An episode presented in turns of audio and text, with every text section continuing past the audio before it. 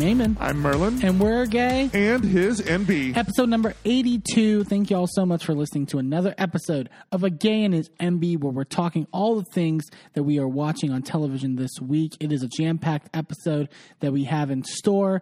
Uh, but before we get into all the things that we have to say, let's get a few housekeeping notes out of the way first wherever you are listening to us, whether that is on Spotify or Apple Podcast or Google Podcast, and there's a whole bunch of other places out there where you can find us. Um, we would love you to go leave a rating and review so that we can get into the algorithm and find more lovely listeners. We also want to hear back from you so that we know what we're doing right, what we're doing wrong, and what you want to hear more of from us. Uh, you can also follow us on social media platforms, all at a gay and his Enby. That's on Twitter, Facebook, Instagram, TikTok, and Threads, where we're posting new content every day, including clips from the podcast and just sort of our initial thoughts on everything that we're watching, everything that comes spur of the moment to our heads. An extra dose of a and his Enby you can get on social media, all at a and his Enby. And if you'd like to rep us out in the real world, go to agayandhisenby.threadless.com and you can buy our lovely merch. We've got a bunch of designs made by moi. Uh, that you can get on t-shirts. You can put them on uh, hoodies. You can put them on mugs, stickers, magnets, all sorts of stuff, whatever you like. And they have sales like all the time. So like you can find whatever you want in your price range go load up on Gay and Enby merch. And also, uh, finally, if you have any questions for us that you would like us to answer on a future episode of the podcast, you can submit that to us uh, on the social media platforms I mentioned or at a gay and his Enby at gmail.com. Uh, just leave your name, leave your question, and we may answer it on a future episode. Babe, what are we talking about this episode?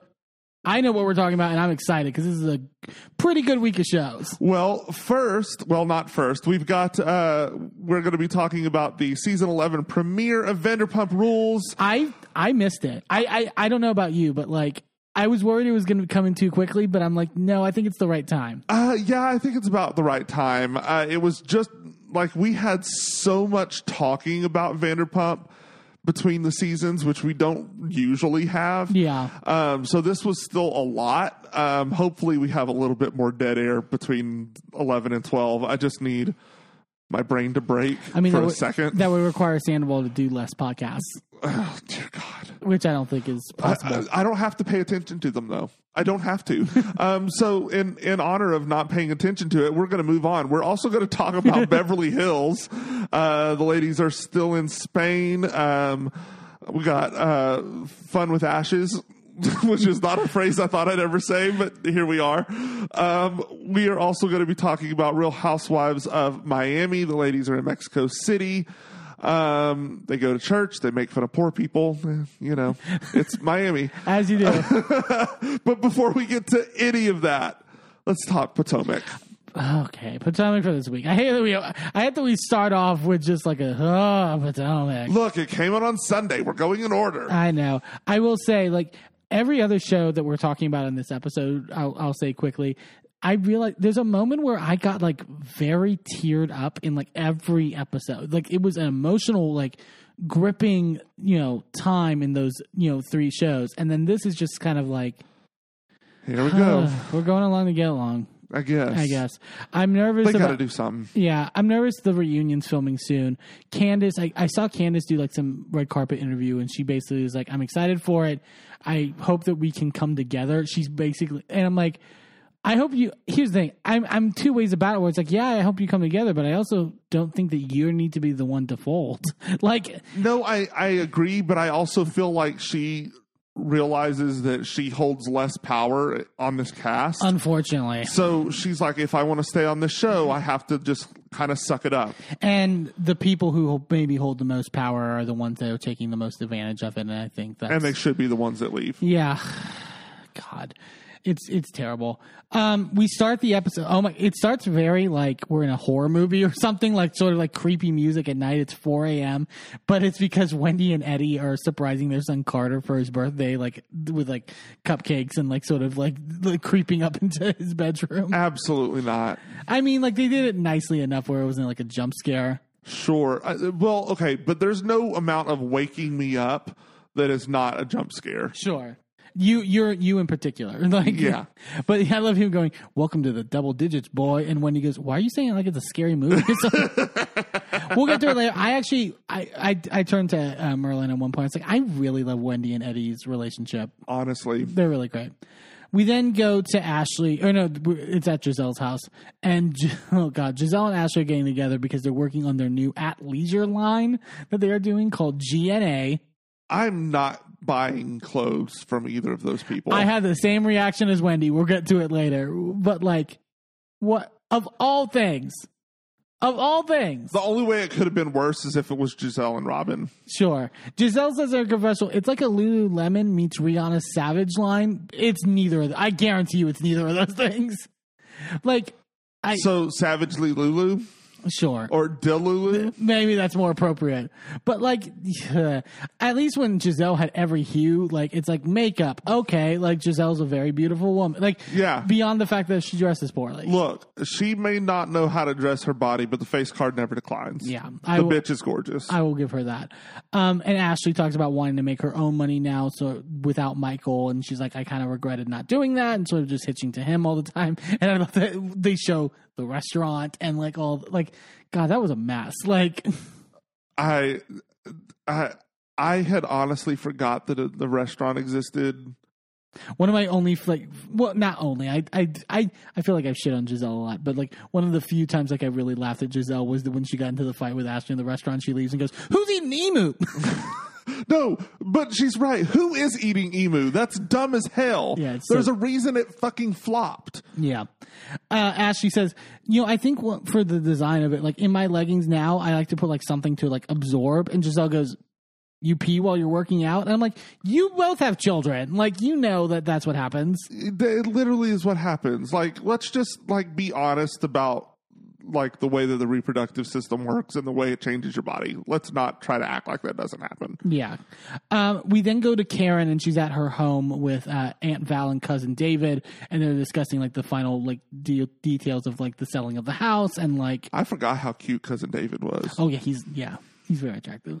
Um, yeah, I really, I think we talked about it before. I really loved um, Karen's um, uh, special that they gave her, like the two episode special about like her farm and her family and stuff like that. Yeah, that was really good. And so like they're discussing the things and like Karen taking it over to convert it out to this sort of like like Airbnb kind of not Airbnb but like sort of like Uh, getaway sort of stay. Right. Val going, I'm just saying, don't do anything freaky. and she's like, What do you think I'm going to do freaky? Val goes, I don't want it to be like a nudist, have like a nudist camp next to me. And Karen goes, Do I look like I would do a nudist camp? I may have a weed farm. and they do the the graphic. This is one that I like the graphic team where they do the like puff, of, like the, this neon puff around Karen. Yeah, it was pretty great. She says, I'll get your ass high. You may never know what hit you. Look, we already have Happy Eddie on the, the cast. We don't need another weed centric. But wouldn't that make so much sense? Karen getting into all to in all of Wendy's business ventures. Oh my god! Because then She they did it with the overlap on the candles. candle. They overlap. Oh my god! Uh, like, and well, here's the thing: the candles I always gave Karen the pass on because she had said before that she was doing it before Wendy. Like this, she has no excuse because she knows Eddie's getting into cannabis.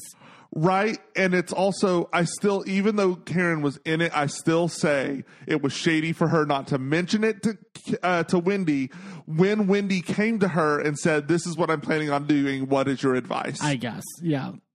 Um, okay, so then we go. Mia and Robyn are getting together to go to this like salt sanctuary for the, like. Haven't they done this on Potomac before? I don't remember, but it feels weird. I get it. It's a it's a beach in a room well, yeah, but where like, the walls are beach, and so is the floor, and then they have like pool chairs, yeah. but there's no water. I wish there were nicer chairs.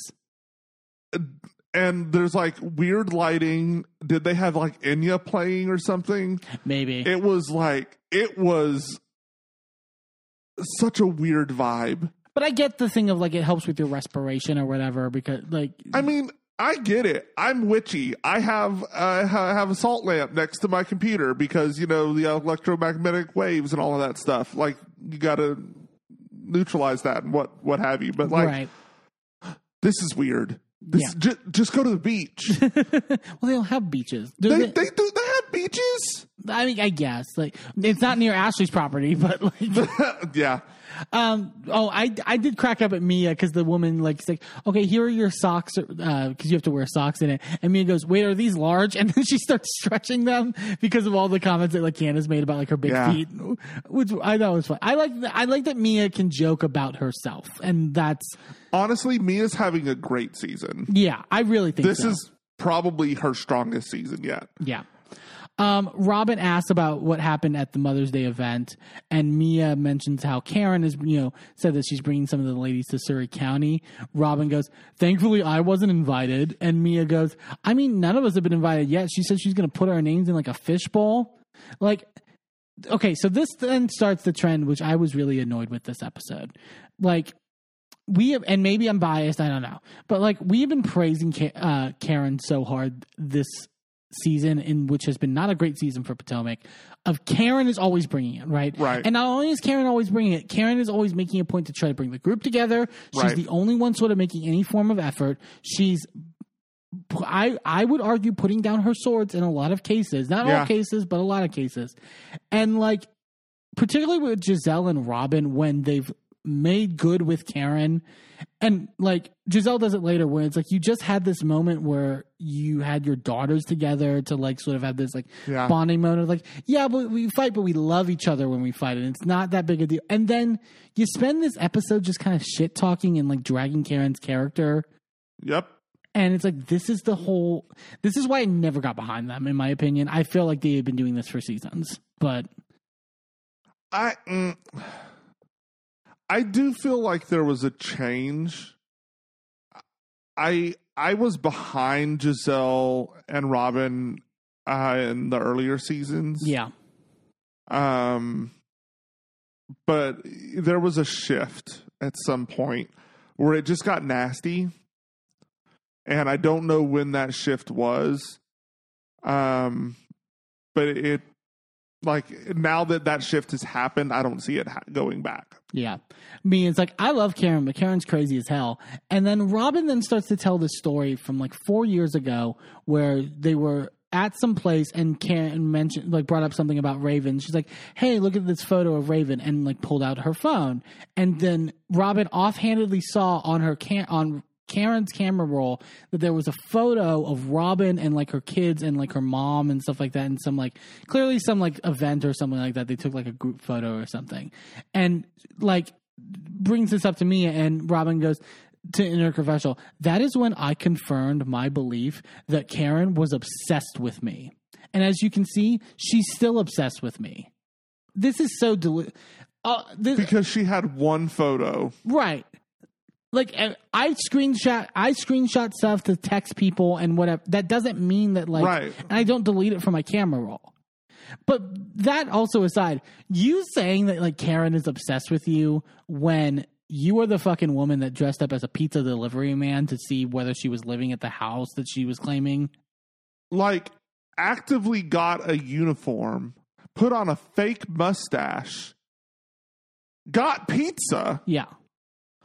Like you went so extra on this. And it's just my that's why I just don't understand it. It's like they act as though Karen is so obsessed with them and it's like the only one that I feel like consistently is bringing stuff up in the other person's life is you or you doing it to Karen. Right. In my view, I'm like the stuff she cites from like last season with like the blonde hair girl and all that stuff, but that, those are also all in response Right. the shit that you were doing. I just like I don't understand it.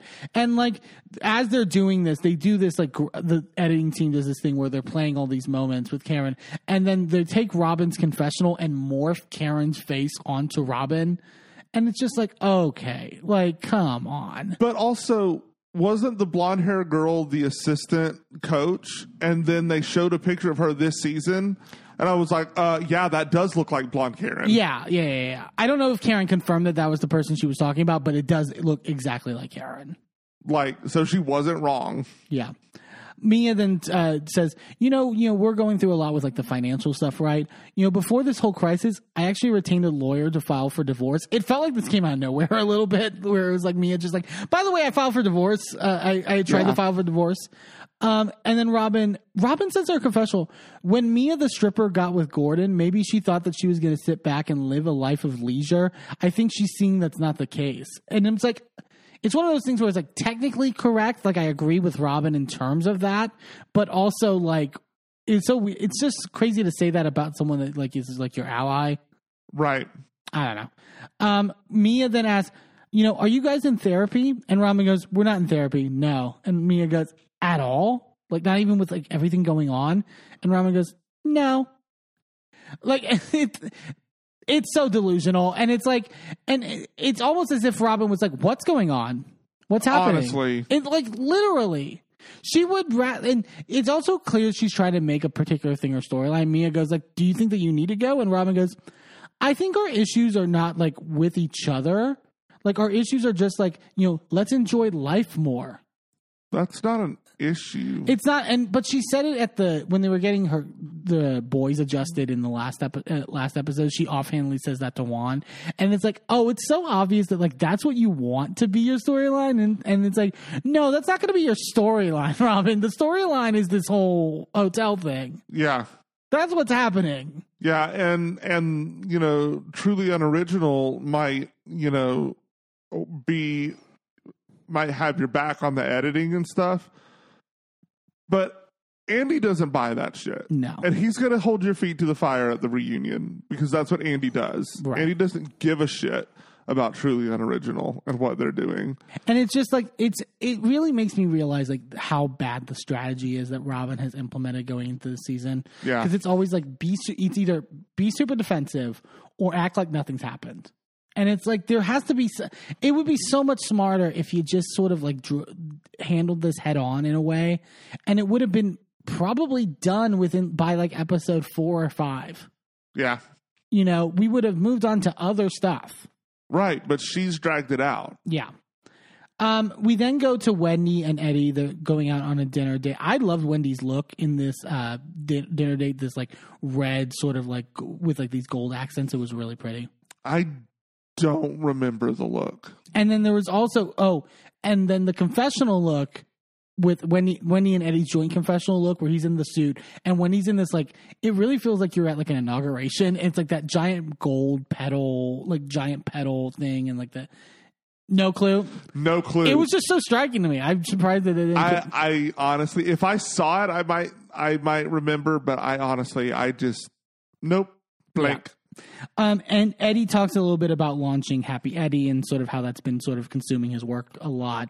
He talks about how like Maryland just legalized marijuana, and I did like how she he pointed out sort of the stuff about like only two percent of the industry being black owned and like wanting like having sort of like a reason Right. to get into it other than just simply like I'm going to capitalize on the Happy Eddie thing, which I think is smart on its own. Like Right. Well, and and the thing is, is it's more than just like the fact that only two percent of the cannabis industry is owned and operated by black people, but it's the disparity between that and the fact that black people are in uh inequitably targeted yeah, by drug laws and are most of black people are that are in prison are there for drug offenses like nonviolent offenses.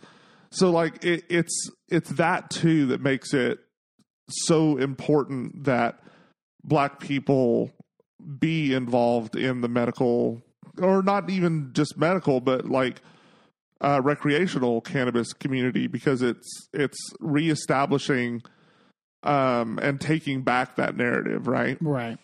Um, and I, I, yeah, and I think that's important to showcase on this show, particularly. Um, Wendy says, I think this is our first time in our marriage that we're both like knee deep in like what we're doing. And then she mentions like, you know, as of late, I've gone, I've gone to sleep a few times by myself. And Eddie goes, I mean, I come to bed and you're sleeping. And Wendy goes, yeah, cause you're you come to bed at like two o'clock in the morning. And so it's like a little like.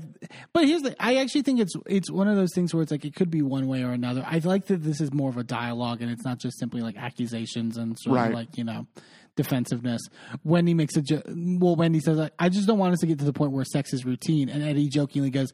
I mean, if that means scaling back from work, like we both got to like stop working then. and when he's like for sex, like I said before, I just find I don't know. I find their dynamic really true and honest, and just Yeah. kind of like you could tell they really love each other.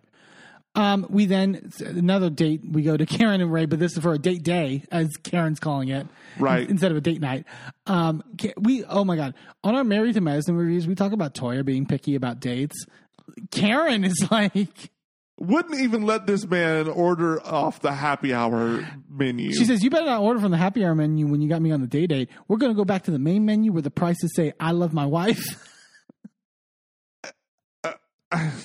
that don't make no damn sense. I, I mean, if he's the mm-hmm. Black Bill Gates, like you got to spend the money, I guess. But jeez, um, Karen uh, talks about getting her health like back in order with the five percent calcium uh, stuff. I, I shouldn't laugh. It's actually, but Karen's like, you know, my doctor he wants me to work out. So if you don't mind, I kind of want to get a trainer with a ponytail. I love that she specified ponytail. specifically with a ponytail. That's a very specific trainer.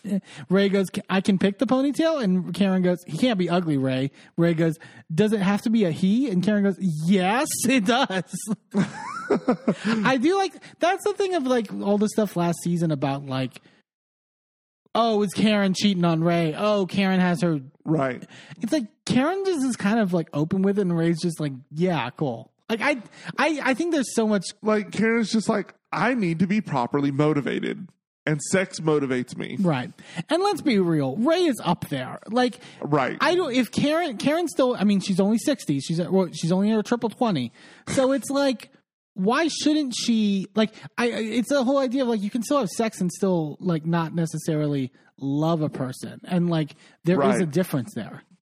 Um, Karen uh, tells uh, Ray about that she's taking the girls to Surry County. She tells him, "I put names in a hat and I pulled them." You know, those that I don't want right now, I didn't put them in the. Meaning, basically, I didn't put Teresa's in there. Right. I didn't put like, like um, but she ended up pulling, quote unquote, Gizelle, Ashley, Wendy, and Candiace, and she feels like I give Gizelle her wing person, I give, you know, them Candiace her wing person, it'll be fine. So, and then we see the graphics of like the text message. Karen sends like the big invite text. These text messages. Oh well, well, they get even crazier later. But uh, it just starts with the ones of like it's just Candiace and Wendy and Ashley are sending heart emojis to be like confirm, and then Gizelle says, "Thank you for the invite, but I will not be attending." And it's like, okay, here we fucking go. It's like this is where like we can. I we'll get to it maybe later in the last scene because I think there's a larger debate that people I see having about like you know how everyone's kind of contributing to this toxicity and just sort of like you know not filming with each other and not doing this and that. I think like I think it's nuanced and I think like but Gizelle is the least nuanced in terms of this and I think that G- Gizelle has absolutely no reason to sort of like I, I don't I don't see Gizelle's reasoning even from the comment about that Candiace made about like the dwindling uterus and all that stuff. Yes, those are things are bad, but it's like people made really bad comments on this show, and it's like there's no reason why. But honestly, you can only expect in the face of toxicity, you can only expect someone to be non toxic for so long. Yeah, Like at a certain point, I'm gonna snatch you by your roots. yeah, Like you gonna keep playing my face, and we're gonna stop playing. Like uh, you, you cannot be ex- like surprised when somebody comes back with some toxicity when you've been toxic right. for years. Like just at this point, it's just all toxic. Yeah. We then uh, go to Nneka and Ike's houses. Uh, they're going through boxes. Ike is trying to find his work badge and can't find it. Um, and Nneka's getting annoyed by him, which is just seems to be a constant. Um, Nneka, I didn't know anything about this, and this I feel like changes like so much of like what is happening. She says the challenges that me and Ike face as newlyweds is just living together because for the majority of our relationship, we were long distance. And I'm like, you're just now living together? That's, I mean, uh, it's technically traditional to not move in with each other, but I think that's I think that's stupid. I think it's crazy. I think it's wild to decide you want to spend the rest of your life with someone and you've never even shared space. yeah. That's the dumbest thing you can do. and want to have and, uh, and not even just in terms of like a relationship or like you're a casual newlywed in like your 20s or whatever like they're up there and like they want to have children and it's like what you're just like figuring out like the I you just met this person, basically. Essentially You don't really meet someone until you live together. yeah it's crazy um, Gizelle decides to stop by and Nneka gives her a tour of the house and all that um, Gizelle asks about how the baby situation is going and uh, she says that she got with Mia uh, to one of her doctor's appointments, and Mia suggested that uh, that because Mia had one of her kids with uh, IUI, so it's basically like the artificial. Not art, is it artificial insemination? Is that the technical term? No, artificial insemination is. It's different, but I can't quantify what's different about it. hmm Let's call Anna Marie. Uh, Well, she don't know. yeah, I'll call Simone. She'll know. and then it because it, but like they make the like turkey baster joke, right? Right. But Nneka says her confessional, "I'm going to take a page out of those video girls and get a little turkey baster," and then she says, "I'm getting guaranteed income for 18 years." That's one of those things where it's like, it's fun to think about it, but like I don't think you should say that ever. Yeah. Like you, like. Like we said that about Ashley for like however many years, right? When she was with Michael, it's like it, I I always the way I always reference is the Wendy Williams joke of just like, do I want one lump sum or eighteen years of payments? I'm going to take the eighteen years, Right. Like, like, but like that's for us to say about people that's not us. Like, Right. if you're on television saying that, it's like I, if your kid grows up and watches that, like Right. that's like not okay. That that's really fucked up. If I remember to go back to it, I think like artificial insemination is where they like implant a fertilized egg. Perhaps, oh, okay. and then like This, is just a sperm. right. This is like intrauterine insemination. Okay. where they like, and then they wait for an egg to drop into the uterus. It's all the process without Right. the yeah. It's all the process without the fun. Yeah. um, Gizelle asks, Has Karen been here? And Nneka goes, Karen showed me around the place. And I love the compilation of her Nneka riding in the car with Karen being like, LA has nothing on Potomac. Look through them weeds, and that's the post office. it's so fu- Wild. it's so crazy. But then Nneka goes, I mean, she tried me, honey. She tried to say I was living in North Potomac. And like technically unless unless I was confused by the map that they showed, she is in North Potomac. She's north of like but there I, I is it like there's like how there's like a Virginia and West Virginia? maybe that's kind of like the vibe that I got was there's a separate area called North Potomac. This is just in the north part of Potomac. right. And also why is it any less bad that it's that's why that was why I was like they were reading this as such shade and it's This like this felt like that fight on RHONY years ago between uh, Bethany and Uh-huh. Ramona, where they were like, "Oh, well, you're in like the west part of the Hamptons. You're on the other side of the highway. Like you're not really in the Hamptons." It's like, fuck you. Like Yeah. who gives a shit? Right.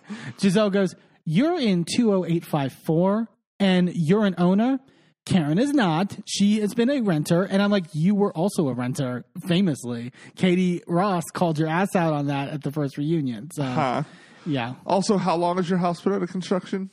yeah, exactly. It's still not finished, technically. Like you're an owner, but you own a construction site. Where are you living? Right. Where is your home? Um, uh, Charrisse then stops by, and Nneka talks about how her and Charrisse are really getting along and sort of like hitting it off. Um, and they basically just continue to talk shit about Karen. It's the two people to do it, I guess. I guess. Um, like, and, and it was just annoying me. I, and I don't think Nneka's there yet. Like, I, I, the one thing, the one thing I did like about Nneka so far this season was how nice she was to Karen. Like, I think, like, well, like when Karen was bringing up originally, like the the home in Surry and stuff like that, Right. Nneka seemed very genuinely interested and like invested. And so I'm like, get your claws out of Nneka in this regard, like, Yeah. you know. um, Karen, Karen then texts the group chat, like the updated text, and Gizelle basically tells him about how she was in, invited and she rejected it and, and all this stuff. Gizelle says in her confessional, Don't pull my name when you're pulling Candiace and Wendy. Don't pull my name. And Karen, I told you why. And then she goes, I have to be concerned about my safety.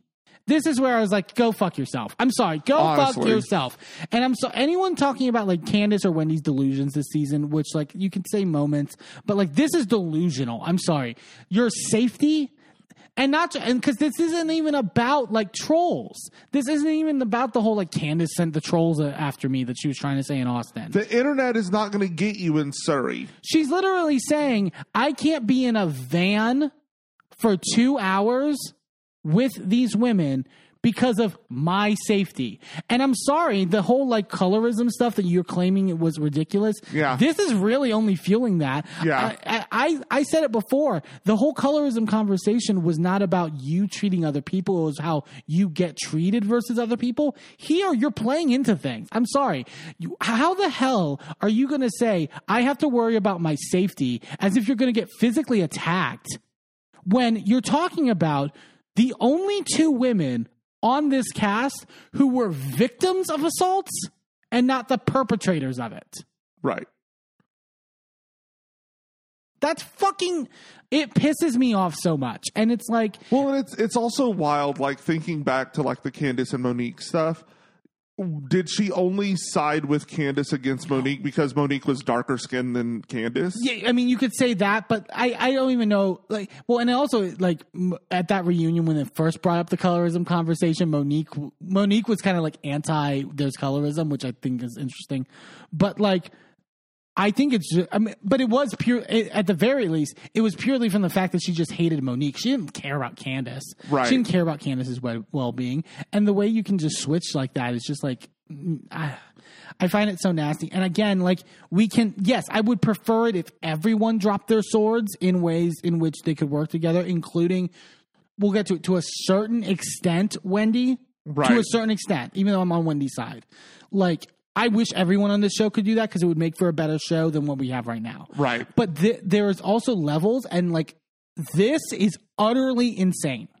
Right. And it's really just her throwing her weight around. And I think, like, I I can't I don't know how you can sustain with that unless there is some sort of like either downgrading or like you get, again you get a new production company that's not doesn't have Gizelle's back and you get her in a fucking room and say look you cannot do this I just, I really think that if, if Bravo has any sort of interest in returning Potomac to its former glory, they, they, they have to fire Gizelle. I just They have to.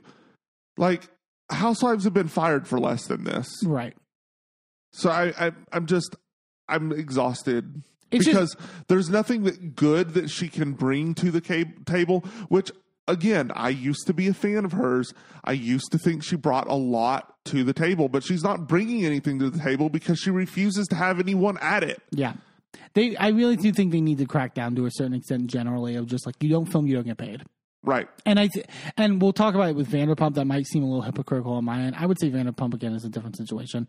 But also, she. But she is- Ariana is, filming. Scenes with Tom, like we'll see them later in the not season. interacting, but she's at least not saying I refuse to be there Yeah, because she knows what her job is. right. Uh, yeah.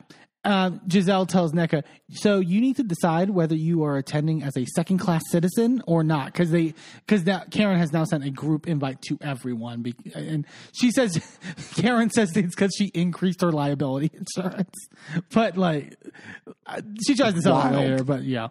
Um, so they're te- we see then more text, right? We see more Right. text from the group chat, and like Candiace is say, confirming again, Wendy's confirming again. Robyn texts, "Hi Karen, thank you for the invite. However, it is extremely last minute, and I have committed to spending the day with my children and nephews tomorrow. Travel safely."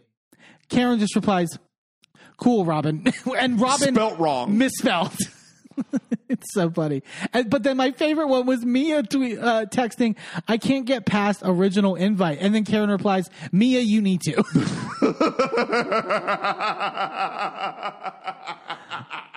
I love it. It's so good. Um. Okay. Then we go. So Karen's getting ready to head to Surry County, and everyone's meeting uh, at Karen's house. Um. Again, to, uh, to the point of also like the like interacting or whatever. Candiace makes a comment of like, "Yeah, I brought like drawers because like I didn't know if I was gonna like sweat one off because I know we were gonna be working. Like hoeing constitutes crotch sweat." And then Ashley's like, "I mean, you can just like take them off." And Candiace's like, "Ah, I'm not doing that. like, do you even have them on?" She's like, "I'm wearing a skirt." Like. But like again, as much as I was, I said last week, I was like, why does Candiace fuck with Ashley after the? Because I feel like Ashley was more involved than like Robyn. But like, at least Candiace and Ashley are interacting. Yeah. At least they're like, that's where I'm like, there are people that are doing the work, and there's people who are not, and like, Right. we got to keep that in mind. Um, Nneka makes a comment or confessional about being the second invite. And she goes, You know, I know we just celebrated Karen's birthday. I know she's new to this senior citizenship. So I'm willing to accept some fluctuation in personality and etiquette. I'm like, Ma'am. I wouldn't. Here's, and I think Nneka's really fucked herself in terms of just the linking with the Green Eyed Bandits. Yeah. Only because like I, this joke, I would be like, okay, that's funny shade. But it's like when it's like you just had that scene with Gizelle, Yeah. it just feels like Yeah. Well, it, it's it's it's one of those things where it's like once you once you dislike somebody, it, you hate everything that they do. Yeah. Like all of a sudden they're breathing too loud and like they walk too heavy and like why are they coughing? Fuck you. Like fuck you and your breathing. Like yeah, it it becomes a whole thing. Yeah. They're all in the van uh, driving to Surry County. Karen goes, I was shocked that Gizelle said, Karen, I love you, but I won't be there. And Candiace goes, You were shocked? like, you were surprised by this? Like, have you met Gizelle? Yeah. Um, Karen then goes, I don't know what Mia was on in the text message. Like, what the fuck? And Nneka goes, I mean, I can share that sentiment. You know, you did send an original message and it took Gizelle declining an invitation to open it to everyone else. That's just how it appeared. And Karen goes, I received that. I'll take the L on that. Because that's clearly what it, it had nothing to do with your liability insurance. But it also clearly was like Karen's like I don't want to have this argument. Yeah. Just fine, shut it down. Sure. Um, Wendy tells them that hap- uh, Eddie's doing a Happy Eddie event um, to sort of like launch the line and sort of all that stuff. Karen asks, "Is everyone invited?" And Wendy goes, "Well, Eddie Eddie's reaching out to the guys. Like it's really like his thing. It's not my thing." but then it's like, of course, they're shading it in terms of that. And then in the confessional, the producer asks Wendy, "Will Eddie be inviting Nneka and Ike?" And then there's just the do do do do as Wendy's just like staring off, being like. It's complete silence. I I I feel like Wendy would be more likely to invite Nneka to something than Eddie would be to Ike. Like they've done nothing but scream at each other. Sure, I guess, but like, I, th- I mean, I think either way, it's I and and I get it to a certain extent, but like, you know, Well, but with it being Eddie's event, they don't have to invite everybody. There's no everybody has to be at events and trips and all of those Yeah. those things It's when Eddie's it's Eddie's people. event. Eddie's not a cast member. yeah. Um, Nneka then invites all the women to an unpacking party at her house where they're going to get in pajamas and help unpack for her. You were like, "What the fuck is this?" Like, No. When you have money, you do not bring friends over for manual labor. You hire people. yeah, come on, like, Like beer and pizza is for when everyone's broke. Yeah. And I'm sorry, like I need nice I'm sorry. I need nice parties. Uh, like same with the can like with the, what we were saying with Candiace with her event. Like how good it was. Like I need nice fucking parties again. Stop this shit of just like we're going to get in our pajamas and like no, you're fucking rich. Right. This is not rich, but like this is the whole point of like housewives. Like Yeah. I don't know. Um, but Ashley then turns to Wendy and goes, "So, sh- I mean, she asked you to come. It was so like a mom being like trying to like coax it, and when he just goes, "You're all skipping like 20 million steps." Like, yeah. which I get it. Like, yeah. Um, Ashley tells them about like her and Gizelle's leisure line, and this is where Wendy goes, "You and Gizelle, great in clothes." Is this an April Fool's joke? And Exactly. Ashley makes the comment in her confessional, the louder the cackle, the more they're bothered. And Wendy just you know, goes, Do you see them get dressed every day? What? Absolutely not. Like Ashley, you had to, you had to, maybe not as much Ashley because I don't think Ashley's a terrible dresser at, for the most part. but like you knew it, Gizelle. It's like, come on, like I am more apt to buy um fucking uh diapers from Sonja Morgan than I am to buy leggings from those two. Yeah. Because at least I know the diapers work. Um, they stop at this gas station. I would love to know what gas station it is they stopped at because Wendy gets a gas station margarita, which I didn't know was a thing. Not in any state we've lived in. Sure. Like, but she, but apparently it's really great. She's like, I feel like I'm in a nightclub, and they do the the music video thing they did with Wendy at the chicken chip bingo thing again, which I find not the best gag. Um, but she's like, she's like very giddy and laughing, and she Ashley is be like, is there like THC in that? Like, what the hell? Like, it's you know, alcohol also makes people happy. Doesn't have to be pot just because their husband is selling. Sure. Um, they arrive at Karen's uh, family house, and they all the families there, and they also have the Reverend there to bless the house. It was a nice little moment of you know seeing all of Karen's family and all that. Um, but after they do all the blessing and stuff like that, they all get dressed in uh, like cleaning and um, like doing Yard uh, work Yard clothes. work. Yeah. Well, Ka- they make a point of like Karen's, and they say it's like a gown. It's not like like expensive gown, but it's like a longer dress. And Karen is fucking wearing Chanel sneakers to do this shit, which is like Does not surprise me. no. Um, but they're basically excavating and sort of like helping like with like the the shrubbery and stuff like that around the tree. It was very much like do a little bit of yard work and that's it. We're not gonna Yeah. like have you like everyone else can do it. Karen says, you know, when the tree trimmer comes, he can see if there's any like snakes anywhere anywhere right there. And they're like, fucking like don't you fucking do this. And like Karen like fakes them out at one point thinking there's a snake there and I hate I hate these pranks. I hate pranks like that Yep. they flash back to when they did it with Wendy once with like spiders and like snakes in her bed or whatever, and it's like, don't you fucking like Fear is not funny. You know what was funny? I saw a prank the other day on TikTok that was hilarious. And it was the husband had replaced his wife's bar of soap with a with a potato that he had like cut into the shape of the bar of soap. That's funny. No one is hurt. No one is scared. and you just get a little starch on you. You just get a little starch on you that you can then use your actual soap to wash off. It's fine. It was just funny. That's a prank. yeah. That that's perfectly fine. Have you seen the one where it's like it's some like it's some show that's all about just pranking people or whatever, and it's like these celebrities come in for this like interview. I forgot who it was, but they sit down and one of the chairs is just made of cake. like Yes. that's the shit I like. Yes. Like Yeah. like it's just you went out of your way, but it's still like not like gonna like I, even that one is still a little bit because you don't know what they're wearing and whether like that could ruin an article of clothing. I mean, I guess if it's a celebrity, then they can afford to replace it. But also, like, why would you do that? You don't know if that has sentimental value, whatever. sure. You just, I don't, you don't fuck up people's clothes. Throw away their bar of soap. Yeah. You can get another bar of soap for three bucks. It's fine. They uh, go across uh, the way to Aunt Val's place to have lunch and sit down and all that. Uh, Wendy says, "I'm glad that was your first option, Karen," which is so like that was a little rude.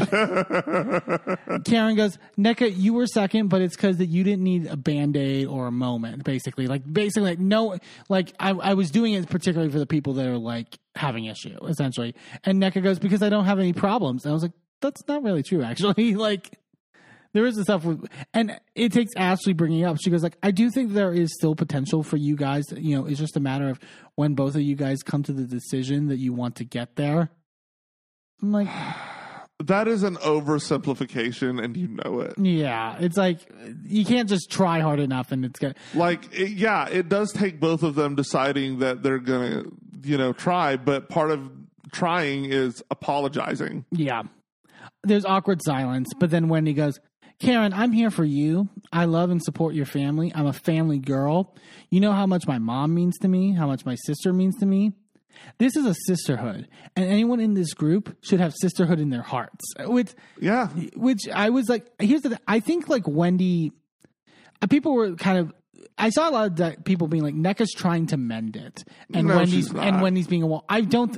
When you listen closely, I actually don't think that's true. I think no it- it's shady yeah, I think Wendy is like you you can ar- yes you can argue Nneka by extending the invitation, but I don't think there's any like sort of getting to the meat of things when it comes to the stuff. Right. She's just trying to act like nothing happened. Yeah.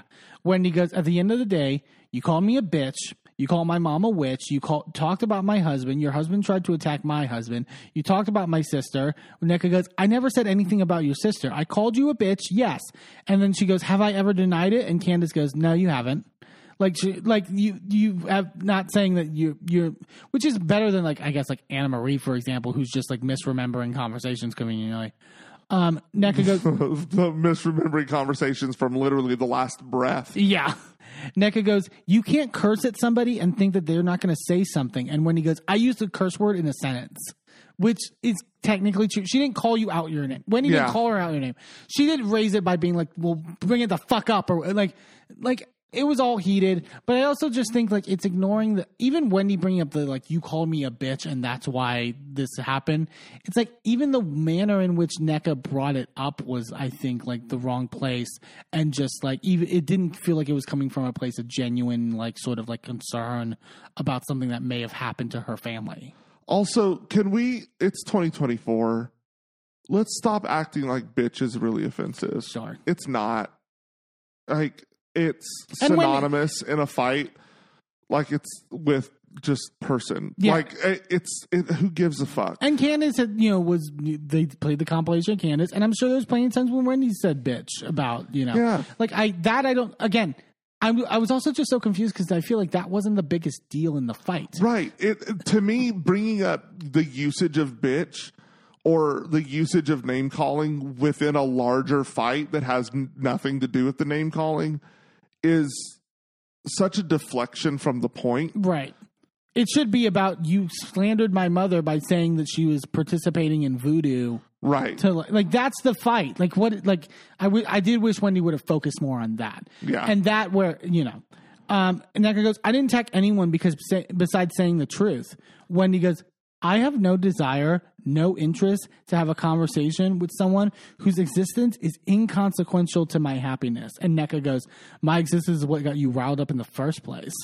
B- playing off the whole like you were mad that I was coming on the show thing. Also, um, even if that had been what Wendy had brought up, Nneka still would have doubled down because on Watch What Happens Live, she literally says she still believes Yeah.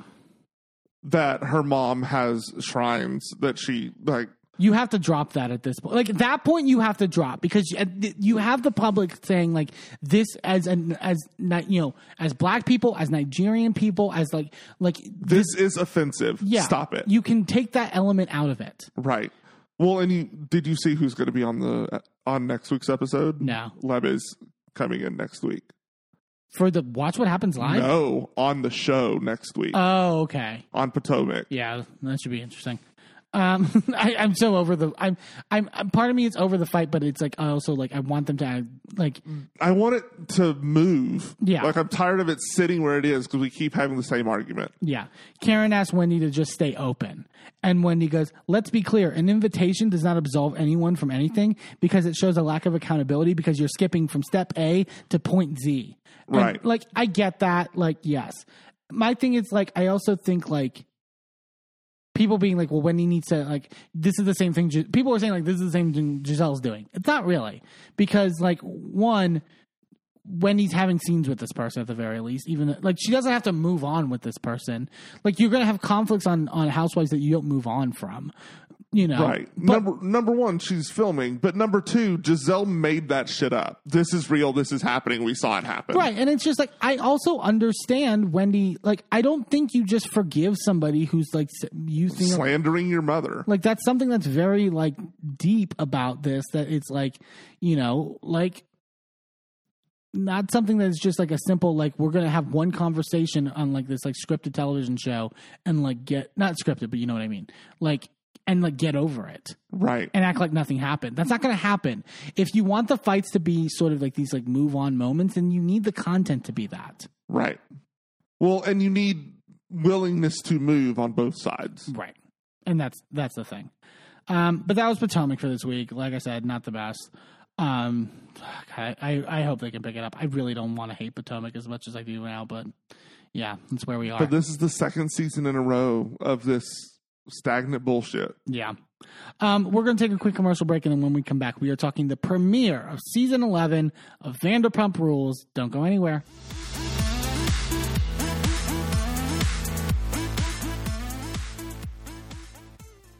Well, hello, friends. I'm your pal in the mainstream media. And, And I'm the Riz. and you know, Riz, it takes years of strenuous, dedicated training before you're worthy to step inside a professional wrestling ring.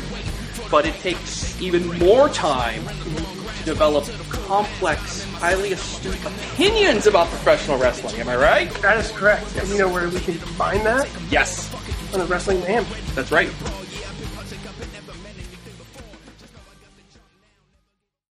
Do you want something new to put on your reading list? Are you feeling your holiday spirit grow while also being astutely politically in tune? Then you'll want to pick up The Santa Strike, a new book by Shanna Hamaker. While home in Midland, Texas, on a weekend visit with the eccentric uncle who raised him, Marion Waclowski, otherwise known as Mary, discovers a long forgotten letter Uncle Joe wrote to Santa Claus. Mary keeps it to share with his girlfriend Lindsay and his best friend Tommy.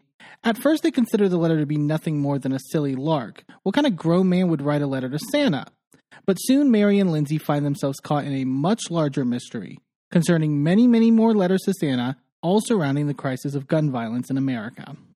You can order The Santa Strike now on Amazon, available both on Kindle and in paperback. Sidekick Media Services. We are your sidekick in business for social media, video production, and more. Find out more at sidekickmediaservices.com.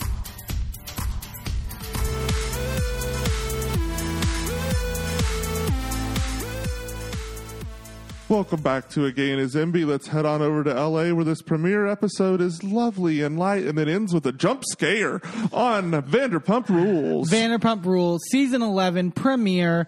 We are back, baby. Um, I'm glad. I don't know if you saw the ratings have hol- held a good bit. Good. They were up like 0.55 in the demo, which is like big. Like Yeah. It, it, I love that it maintained, and I like you were hinting in the intro. Like I love that. I think it was really good that this episode had no Sandoval in it.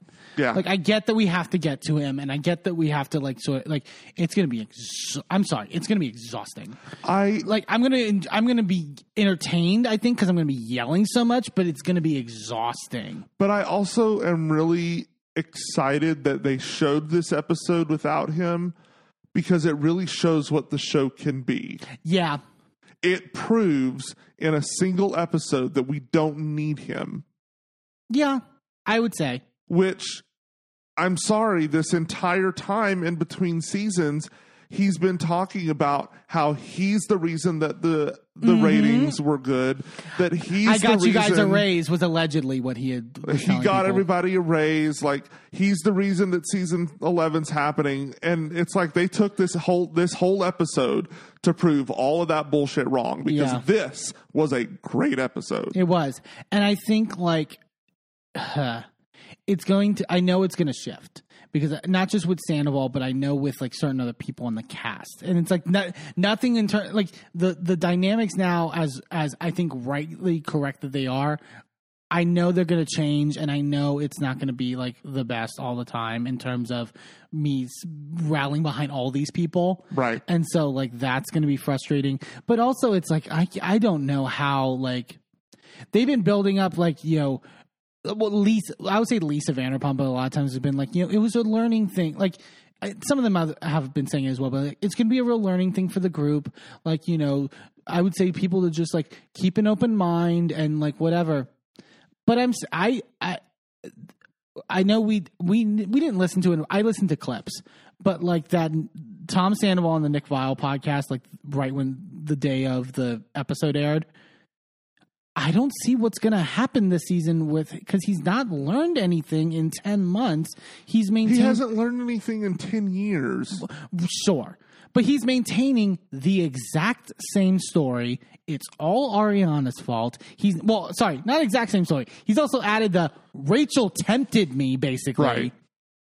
It's just it's exhausting also can we get the entire cast to pick rachel or raquel because they kept going back and forth between Well, different people But this is I, well, I think in the some of the confessionals they were calling her. Well, also some of them that were calling her. I think some of them were still calling her Rachel not meanly, like like like because I think this was before she came out and said I'm changing my name back to Rachel.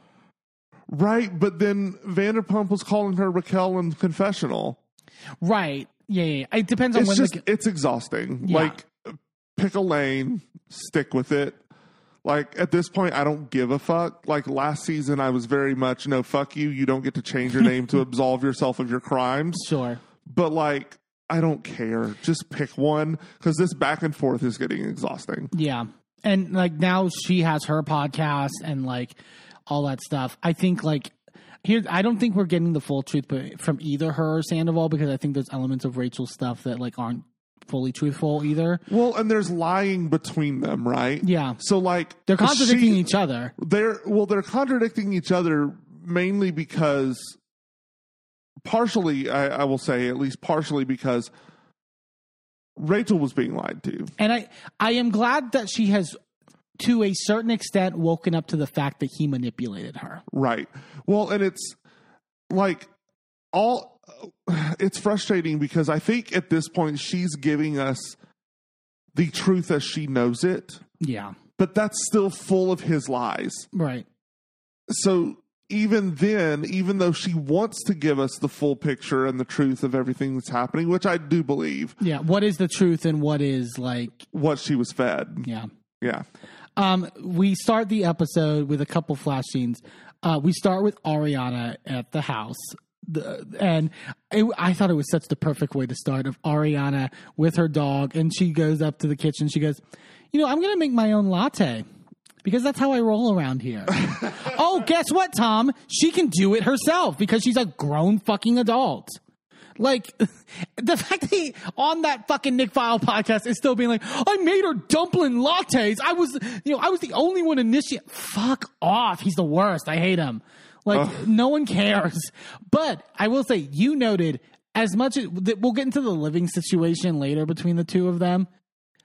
You noted they need to take that photo down. Oh, that that big photo of the two of them in the upstairs hallway. It's the one that looks like it's like a light bright almost. Like yeah, it's awkward. yeah, take it down. I on both of their parts. Like I honestly, that would have been one of the things that I burned when Kristen came over in the finale. Yeah, like please. Throw that shit in the fire. Yeah. We then see James and Ally at their new house. Um, and which I, I, I actually, they did like a tour for, I think, like Bravo, like with a tour. I actually think it's a really good house for a first house. Yeah. Um, even though it's by the airport. It is, by, well, but the thing is, is that for as small as it is, and the fact that it's by the airport, it's still like one point six million dollars. yeah, it's like L.A. prices are stupid. it really is. It, it's not a $1.6 million house. it's but, like a like honestly maybe a two fifty. Yeah. Two hundred fifty I could see maybe like 500. Nah. I mean, with some of the finishes, I would say three. Yeah. The finishes are nice. But yeah. Oh wait, no, pool three fifty. Yeah, I was gonna say the pool adds to it. Yeah. They have the little garage that he's making into a studio. But still, like one over one million dollars is dumb. yeah. And then so then we also then go to Schwartz's apartment and he's watering all his plants that he because he's into plants now. That's his only friends. He's he's like my only friends now. He's in full midlife crisis mode. He really Yeah. is. Like it's like Well, and it's it's frustrating because I I want to feel for him because he has hitched his wagon to someone who has completely ruined his favor, but also he's done a lot of fucked up shit over the years that has also ruined his favor. right. And it's like I feel bad for him in terms of like even the. I feel bad for him in terms of the dynamic that he is in with Sandoval, divorced of what he is because I think it's to its extent divorced of what he's doing to other people. Right. We'll get to it later. he is culpable for his actions, but I do think he has been um, just as abused by Sandoval as other people right. have. Watch both the after show and the Nick Viall podcast. When Sandoval is like too still going on about like our and the fact that Sandoval was saying Ariana is like overdoing it in terms of the anger and like she's p- being petty and like you know being you know leaning into it too much.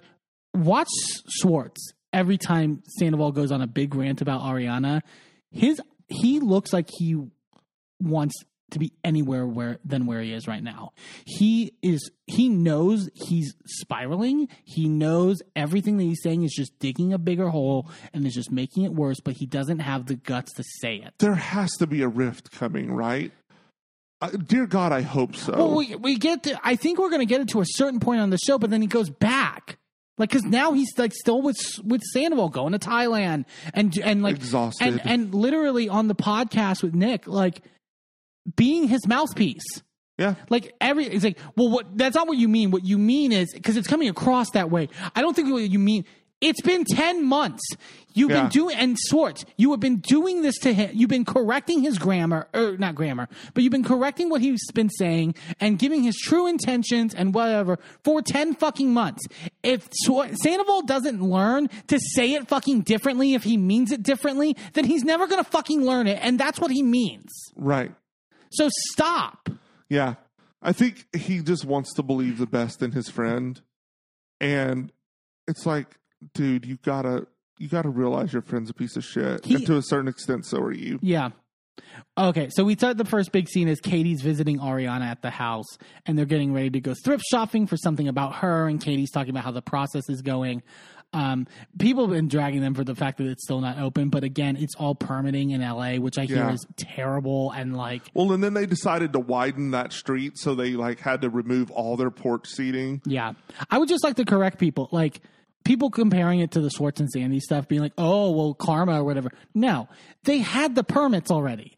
Schwartz and Sandy's had permits. They were all set up to go, whatever. They spent months and months and months because they couldn't get a fucking menu together and Right. get like work staff. Yeah. That's not the same thing.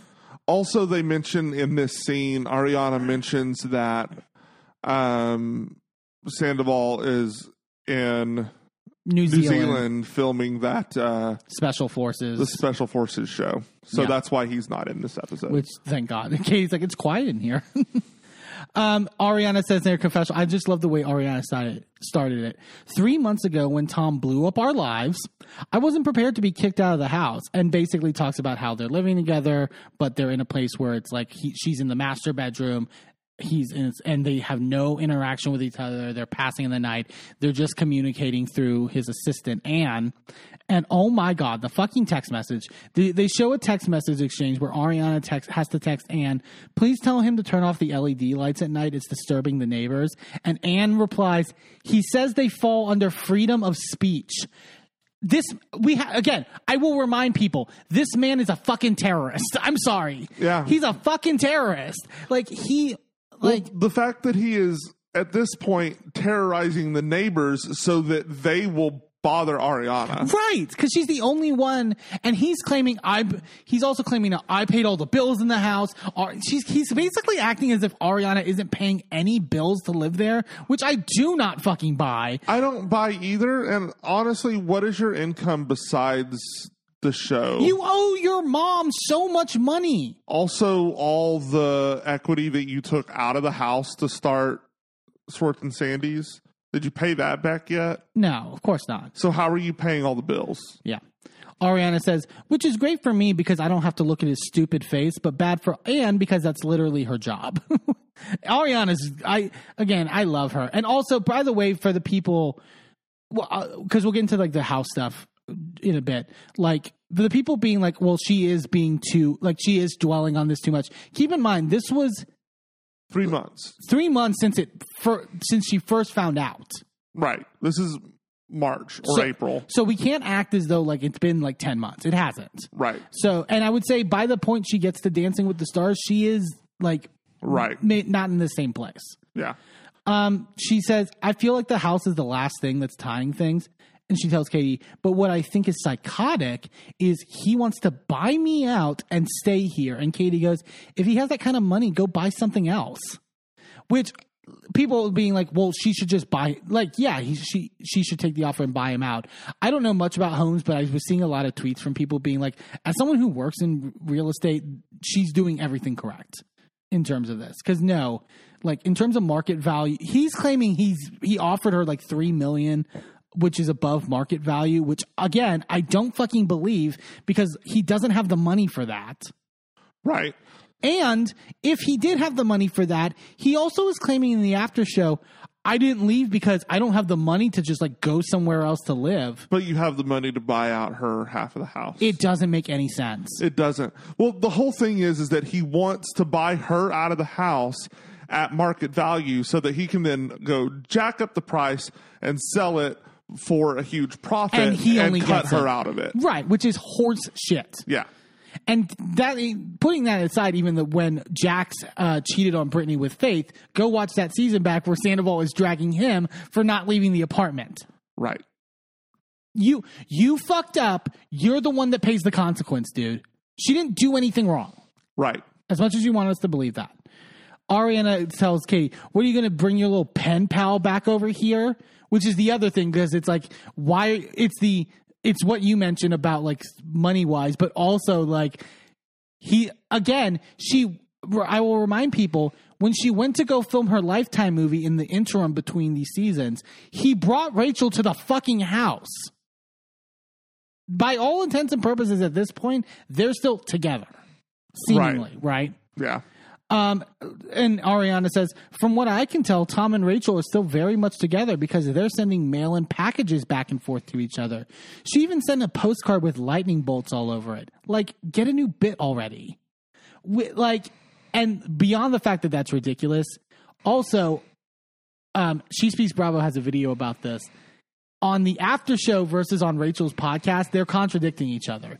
Sandoval is saying, "I don't know why she sent them to the house. Like, I just think it, like you know, you know, I, I think you got one Schwartz, but like, yeah, she was like sending them to the house or whatever." That was so performative that I think you got one short. yeah, and she says on the podcast, he was telling her to send stuff to the house. Right, because he wanted Ariana to see it. Right. It's psychological warfare. That's the point. Yeah. And then Ariana tells Katie, also, he had his assistant glue the penis flute back together that Logan broke, which is so stupid. Like, and so petty, by the way. Why do you want that? Right. Anyways, um, at James and Ally's house, they're doing this like building project. Um, James uh, says, I think it's funny I'm the one with the pool now when Sandoval stopped inviting me to all his pool parties as, as soon as his affair started. And Ally goes, You were just one less person to hide it from, which I, th- I actually Yeah. think is probably true. Um, James tells Ally that Sandoval basically just went cuckoo. And he says in his confessional, I've seen clips of his god awful performances, shirtless, laughing at the microphone, shouting Raquel's name. You know, itsy bitsy spider, like once upon a time I dropped the phone out the pocket and someone picked it up. Like, good God, man, get a hold of yourself. And it's like, yeah, he's a mess, like at this point. Um, it it's crazy. And like also well, well, yeah. Well, actually, no. We'll get into it now with the Brock and Scheana thing. We go to Brock and Scheana's house. Um, they're sitting on the couch. Scheana goes, "I swear, every time I have conversations on this couch, I just get like Sandoval flashbacks. Then buy a new one. Buy a new one, or I was like, sage it, sage the fuck out of it. No, because that has to do more with memories than energy. I don't think the energy is necessarily there, and that's what the sage would do. Yeah. But like, if you're like Or- reminded of it, just looking at it, just Or just feng shui the living room. Because to me, it's just or like the, yeah, if you put it in a different spot, it may not evoke that scene anymore. Yeah.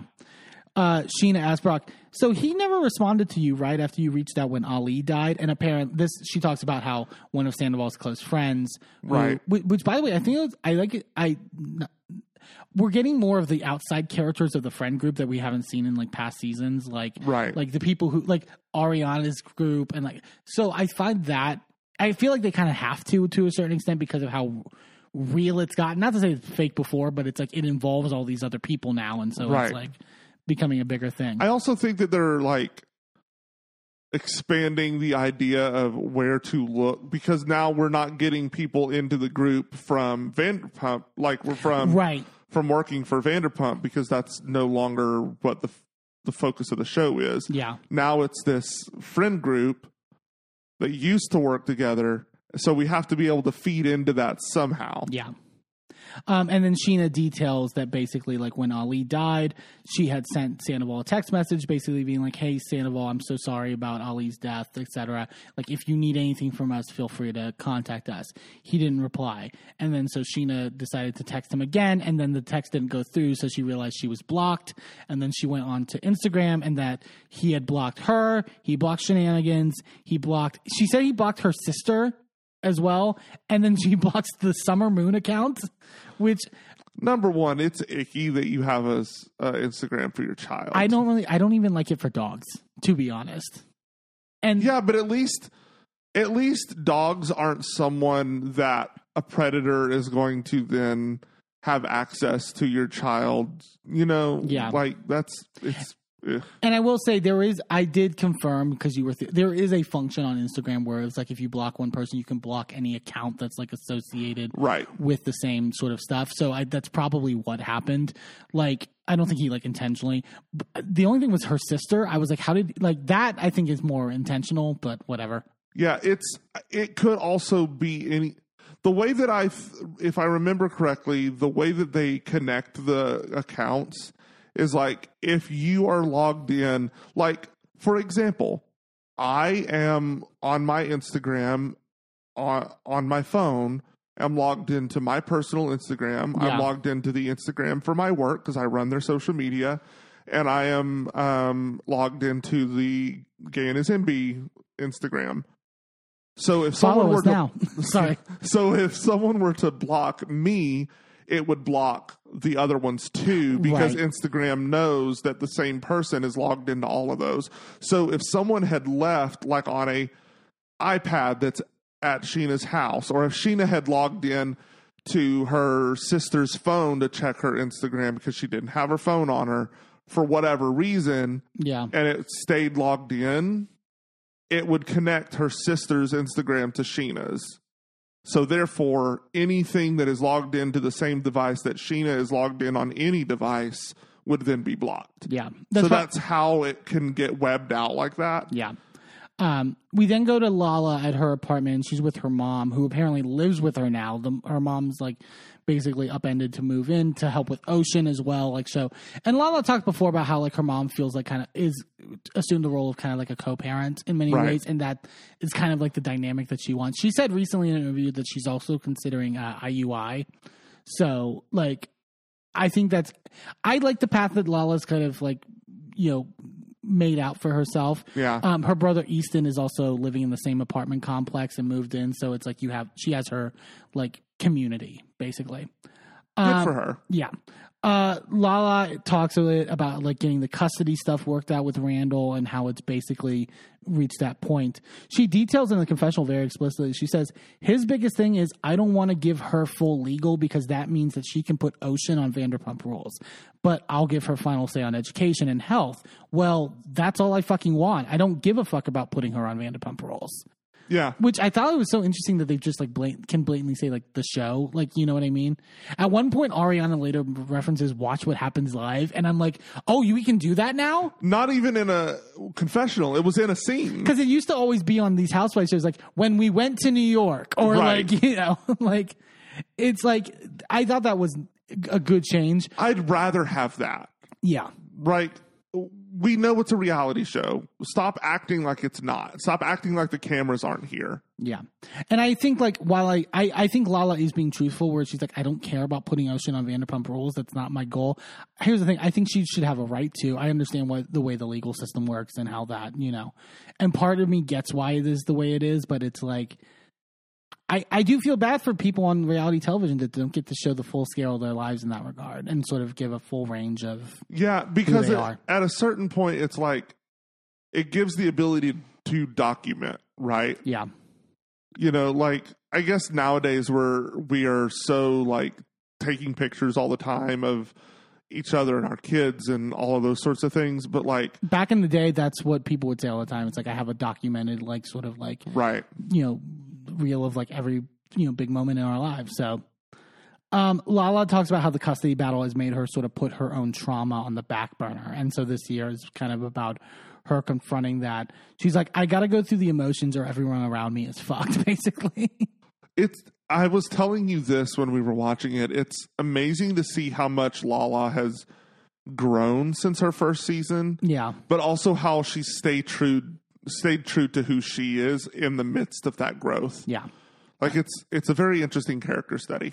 she tells her mom like i mean like even it's just manifesting in everything like i look at everyone ariana gets a new man i'm like what's his motive and is upset the fact that she can't look at men Right. without that and like I- That's trauma for you. that's yeah exactly and i think well and i think the, the, the discussion about like well you know some people are kind of questioning dan's intentions. Um i've seen like i think not from like any like explicit evidence but more just like yeah it's like when you rebound from a relationship like that so quickly like you have to like you know like i i i actually from the and we'll see more of him on the season.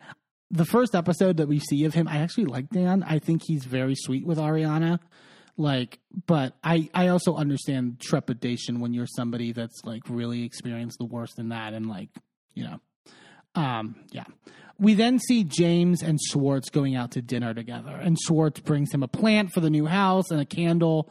It's like you're to get obsessed with these, you know. He, and he literally gives him the candle and goes, "Hit that!" It's like an olfactory delight. I need Schwartz to stop with this.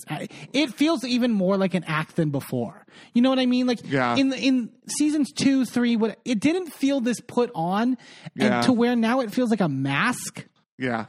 and it's just like, yeah, I mean, maybe if we went back and watched it again, it would feel that way. Maybe we're just more we're on to him now. yeah. I don't know. Uh, James goes. James says it's like citrus pissing the scent, which it's like that's a way to put it. You're still Yeah, but then Schwartz mishears him and says citrus pussy. and it's like, okay, we have lost the plot, jumped the shark, all the things. and we're back, and it's like, and we're back to the men acting like children. Um, Schwartz, Schwartz has a Schwartz and Sandy hat on, and he goes, "This is the first time I wore this hat in public. Like, I was worried that I might get a boo." And it's like, okay, cool. And- But then he goes, "The biggest fight I ever been in in my life with Tom Sandoval was the name of the bar. He campaigned so hard, Mr. Marketing Genius, to put that name on the side of the building. And when you do that, you have to hold yourself to a higher standard." And I'm like, "Correct." Yeah, that's yes, Schwartz. You are completely right in that. Also, by the way, can you forgive Katie then? Because Katie called it out way before you did. Well, and the thing is, is that Katie was just advocating for what Schwartz wanted. Because Schwartz Right. was the first one that said he didn't like it. And then Katie said, then you need to say something about it. Because he didn't have the balls to do it. And it's like, Katie was too good for him. I just like Katie has her flaws, but like he never deserved her. yeah. Schwartz says in his confessional, restaurant reservations are down. You know, the bunch of the staff has quit. People have been harassing servers, coming in there with a vengeance. Like it was toxic. I don't. I feel like he is. Oh, I, unless there is evidence to the contrary, and maybe I am wrong. I don't know. I feel like he's over exaggerating that people were harassing servers. What? Because to me, like even if you're the biggest like Ariana fan, why are you harassing wait staff? Like that doesn't make any sense. The wait staff, you know, the wait staff didn't do anything. Right, but like people like I I don't agree and I didn't at the time and I still don't didn't agree with people leaving awful reviews. Uh, right. Like sure. I, it's like you're taking money out of this wait staff's pockets. yeah. Um, like I didn't like the fact that people vandalized their bathrooms. Um, because who's going to have to clean that? It's not Schwartz. It's Yeah. not Sandoval. It's their wait staff. Now it should be. Uh, absolutely should be, but it's not. It's Yeah. not going to be them. It's going to be the people that work for them who are innocent in this. That I agree with. Yeah. But Schwartz says, right now I have a lot of resentment for Tom Sandoval. He said, I'm sorry for putting you in a fucked up position and essentially using you as a shield for my affair. And I'm like, go into detail more about that. What do you mean by that? Using you as a shield? Because so Rachel on her podcast recently had is basically saying that Schwartz knew from the very very beginning. She's she she is like like she's figuring it out that, that that that's the case because the day after the sex in the car in front of their home, he, Sandoval had called her to talk about it from Schwartz's apartment. Now that doesn't mean that Schwartz was there. Yeah, but also th- there's she also details how Schwartz's apartment basically became like the hideout den for them to have sex and to do all this stuff away from Ariana. She claims like Schwartz tried to like put his foot down at points, but like he would renege obviously because it's Schwartz and like you know all that. So it's like there was stuff. I do think that it's even more, you know. It's it's even more complicity than like even we knew at the end of last season. The thing is, is we are never going to know fully, and that is frustrating because it means that we can never truly know whether someone has been accountable for all the things they need to be accountable yeah, I yeah, that's frustrating. Um, I would love for them to just start with something though, because I I'm still kind of Right. I still feel like. Take Schwar- ownership for anything. I still feel like Schwartz doesn't get it. We'll get Right. we'll get to it. Schwartz talks about like everything he's been through in the last year with the divorce and the restaurant and her, his brother having that cancer scare and stuff like that. And like I I feel for him in that regard, one thousand percent. You know what? What bring what comes to mind here when we're talking about Schwartz and how he doesn't know how to apologize? It I. Um, I have been rewatching Grey's Anatomy and all the uh, satellite shows that come out of it, uh, Private Practice and all of that. Um, there, there was a spot on there where a character was trying to apologize to his wife for something, and one of the other characters, who is a shrink, was like, look, you need to show her that you understand where she's coming from. She needs to be seen. Right. And that's when she's going to be able to forgive you. And then he turns around and gives a generic, you know, I understand where you're coming from. I really see what you've been through. And she goes, What is it that you understand? And he doesn't have an answer. And he goes, I don't know. Yeah. But that's the thing, like, but that's the thing. Schwartz knows that he needs to apologize, but he doesn't understand why he's apologizing, like you said. Right. And he doesn't like, because he can't put himself in someone else's shoes. Right. He can't say, How have I betrayed Ariana? right. What did I do that made her upset? Yeah. Schwartz tells James, part of me felt a little bit banished from the group, like a pariah. And James goes, I know the feeling. Yeah. And then Schwartz says, Thank you for extending some empathy and realizing that I'm not Tom Sandoval.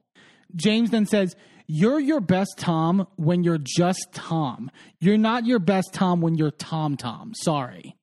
Which I I was really glad James said that. Yes. I was I James gets to say that, but the fact that Schwartz started it by saying, I'm not Tom Sandoval, I'm Tom Schwartz. Well, he he keeps reiterating the I, I need people to realize that, and he he does he did this at the end of the fla- finale last season, where he was like, "Can you release a statement because they're thinking that I'm also do like you're missing the point, dude. Like you're missing the complete point." And he says, You are culpable. "Yeah," and he makes the joke about like I did not have sexual relations with that woman. Like it's like that's not the point.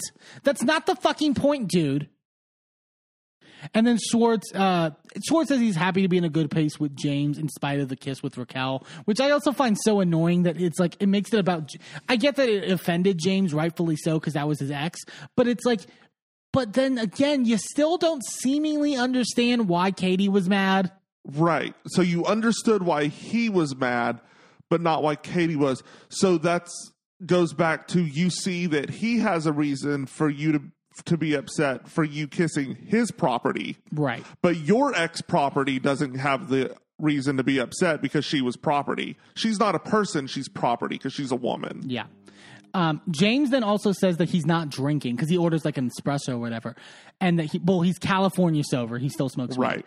But like I actually think James looks great. Like He really does. You really see that like he definitely feels better and like more sober and more Yeah. like you know he's not as ornery. Like he he seems more in tune with himself. Right. And he says that it was a decision he made, and Ally did not give him an ultimatum. Right. And I think that that was the main thing because every time he's gotten sober beforehand, it's been, I have to get sober because Vanderpump is forcing me to. I have to get sober because Ally is forcing me to. Or Raquel. Or Raquel is forcing me to. Or whatever. He's never done it on his own terms. Yeah. And I think that's what made the difference here, and I think that's what's going to make this ultimately stick. Um, I, I just he he looks so much more at ease with himself. Yeah, you really get that vibe. Yeah, um, James asks if him and Ariana have spoken, and Schwartz goes, I mean, in her mind, like, I'm an extension of Tom Sandoval. Like, I don't know. No, it's not that you're an extension of Tom Sandoval. it's that you were also involved in this bullshit. It's that she saw scenes of you on the show spreading the narrative that Sandoval wanted out, that she was the problem in the relationship. She was terrible to him. She was doing all this stuff. And then she saw you making jokes at her expense in about like I feel like Rachel's just like interested in somebody else and like the joke at the camp, glamping like she's like uh it's, it pisses me off. Um, we then go to Scheana and Ariana, and they're going for a spa day um, get together. And Ariana, this is where Ariana talks more about Dan and how she met him like 10 days after everything blew up at a friend's wedding, and they just sort of hit it off. And they're long distance. He's in New York, etc. Um, they cut to Scheana saying, I don't think Ariana has fully processed the trauma with Tom, but as long as Dan doesn't sleep with Ariana's best friend, he's already a giant step up from her ex. literally. And I think I understand the worry of just like making sure that you've processed everything and making sure.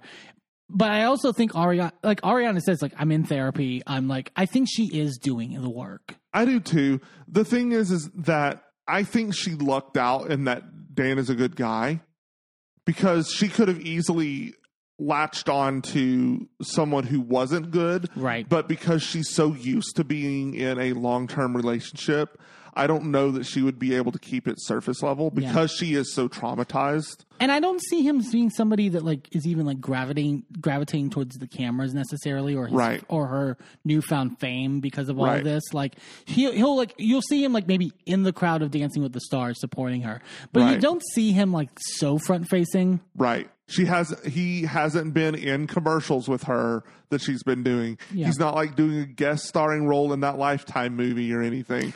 Like it- he's not clinging to her stardom. And with how much Sandoval always took away from Ariana's stardom with like oh, the- you mean putting his name on her drink book? yeah, and all that stuff.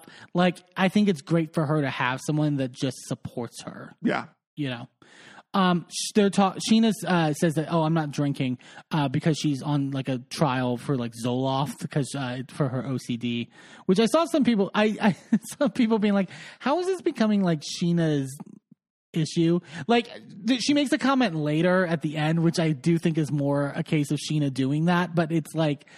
I, I also understand like I mean OCD is OCD. If you're diagnosed with it, you have it. And like she said she got diagnosed even like six months before everything happened. So it was like something that was already I think her pregnancy also like, you know, Yeah. was a big factor in that.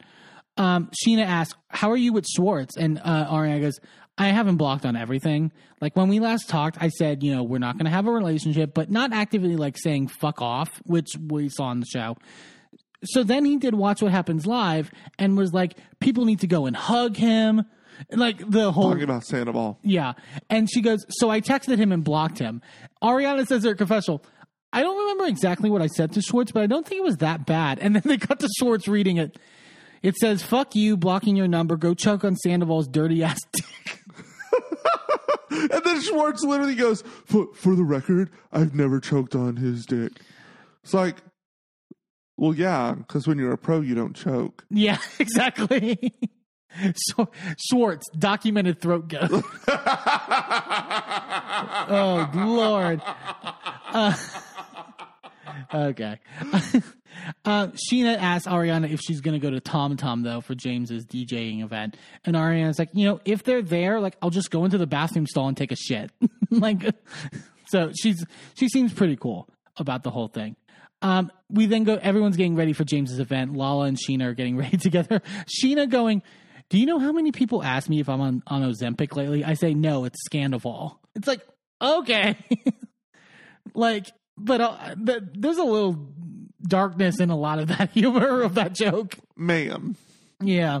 Um, Ariana's getting ready and she's FaceTiming Dan. She says, like, yeah, I'm like nervous. And Dan goes, what are you nervous? The, just the way he said, like, what are you nervous about? Felt so genuine and just like not like Yeah. like he he actually cared. You know what I mean?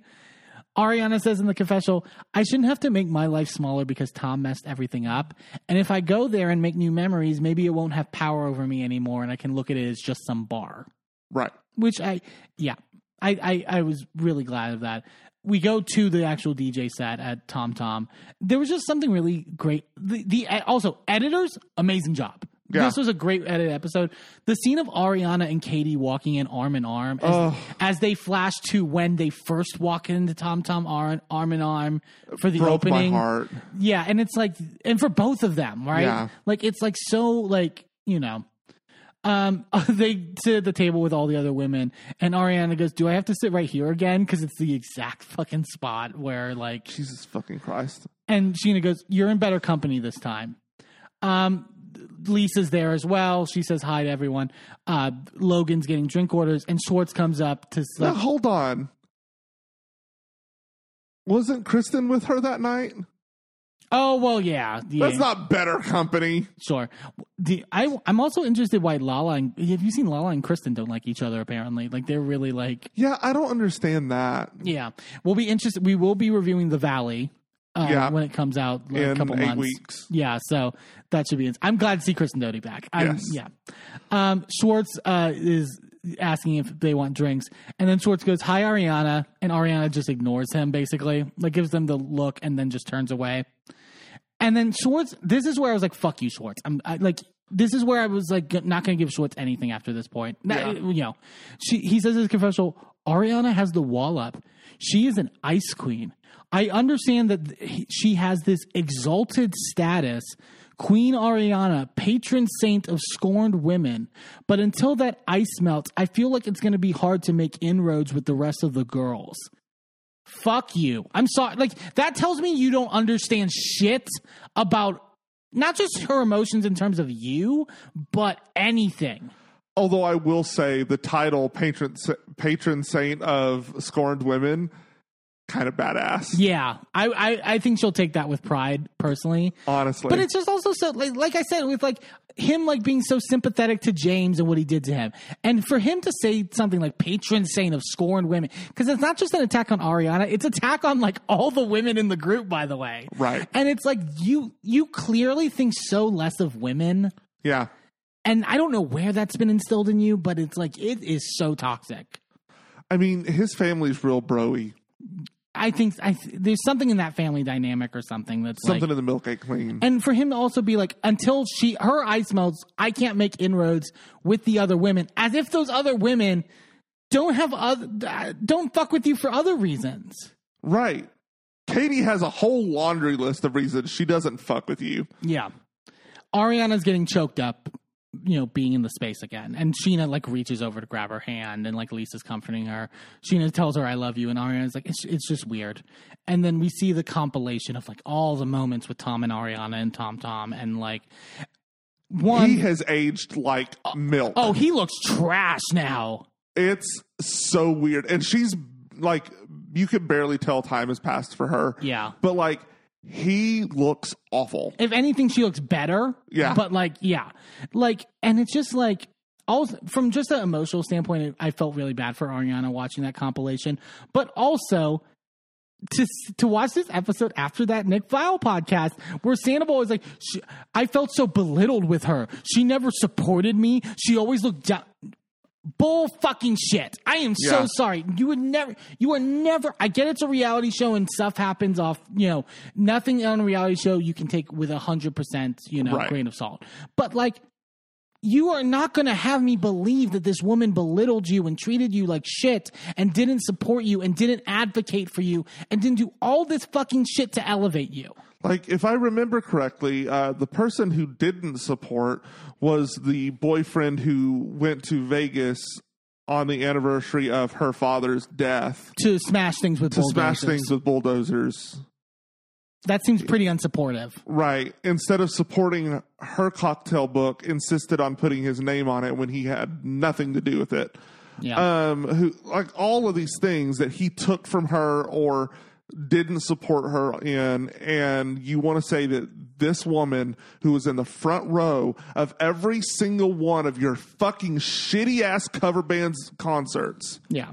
fuck you. the worst. Um, Lala asks Lisa if she can pull her to the side at one point, and so they go off. Um, before we get to the conversation, Schwartz comes up to Ariana again to be like, "Hi, Ari." I hate when he does. I He should have left it alone. he did this all last season too, where it's just like, get, take a fucking hint. I'm sorry. Um, Lala tells Lisa they're sitting down, and she goes, "I'm feeling a lot of different ways about this Raquel situation." After taking a step back, what Raquel said about if I go against Tom, I don't have anybody. What I can relate to is feeling isolated. And well, okay, so we kind of have to look at this whole Lala Raquel stuff this episode like two ways. I think there's part of it that Lala genuinely believes in terms of like I do, and I think like watching that those last five minutes where she breaks down and like she kind of inadvertently exposes how the the um narcissistic elements of how Tom manipulated her Right. to like pit her against everybody like that is illuminating. It was illuminating for us watching it in many ways. So i think lala i think lala truly felt something. I think she was on watch what happens live that night and even expressed it then that she felt something that was Yeah. like you know with that. That's one part of this. The other part of this is that we were at a point in time in filming where they weren't sure if rachel was coming back or not Right. and so they needed a way to get her back in. Right. And Lisa's very open. Like when Lala says this, Lisa's like bug eyed. Like, like, yes. Like, like, Well, because we had heard this, right? We had heard that Lala reached out to Rachel and that um, then production asked Rachel to go and have a sit down with Vanderpump, and she refused. yeah. Like we Which- we knew all of this coming into this season. Which honestly, fine. I like I know Emily on She Speaks Bravo said this a lot, which is just like I also don't think when she was in a mental health facility was the time to negotiate her contract. No. From like a like I think she I think I do think there was still a part of it that was money related that Right. she's not being completely honest where it's like I wanted to I couldn't do that to Ariana. That's not fully honest. right, But like I also think on Bravo's end, don't pursue her when she's like, you know. I do think that Rachel owes her a scene Sure. Next season. Yeah. Some form of apology, some form of growth, something. I think that would be nice. Right. Yeah. Um, Lala says in her confessional, I know what it's like to have a guy tell you you're his soulmate and you see your future and you're willing to risk it all. So much that you ignore everyone saying that you're the other woman. And then she starts crying and she goes, And the hardest part about that, me being labeled a homewrecking whore, all the names that I've been called, when you lay it all out there, they're all true. And I was like, oh, that ma- that made me feel bad because it's like, Yeah. no, they aren't really all true, Right. Like, like you didn't know you cannot be it's different than what happened with Rachel because Rachel knew what she was doing. yeah, Was she being lied to by Sandoval? Very likely. But she at the very least knew that Ariana was still in this house. That Ariana was off, you know, burying family members while she's fucking her boyfriend in the in their house. Yeah. Probably in their bed yeah. you know like There's act, there's added elements. you know there there's a difference between that and what happened between you and Randall Right. There, there's the part of it of like to to a certain point, someone is telling me one thing, and then my, the person who is devoting himself to me is saying a completely different thing. Right. Because that's what happened with Randall, right? She was being told by other people he has he's married, he blah blah blah, and like he was showing, according to Lala, was showing her evidence from like the therapy sessions where they broke up and all that. So like they're that element is connected in terms of the two situations, but like you said, there are added parts to it where it makes it makes it more culpable on Rachel's end. because Rachel could have had a road back right if she had after that initial fuckination Yeah. if she had gone to Ariana and said this is what happened he told me you're broken up is that true Yeah. no. Okay. This is what happened. I know that I broke your trust. I know that we're probably never going to be friends again. But I was given false pretense. But I was lied to, and you deserve the truth. Yeah. If that had happened, Rachel would still be on this show.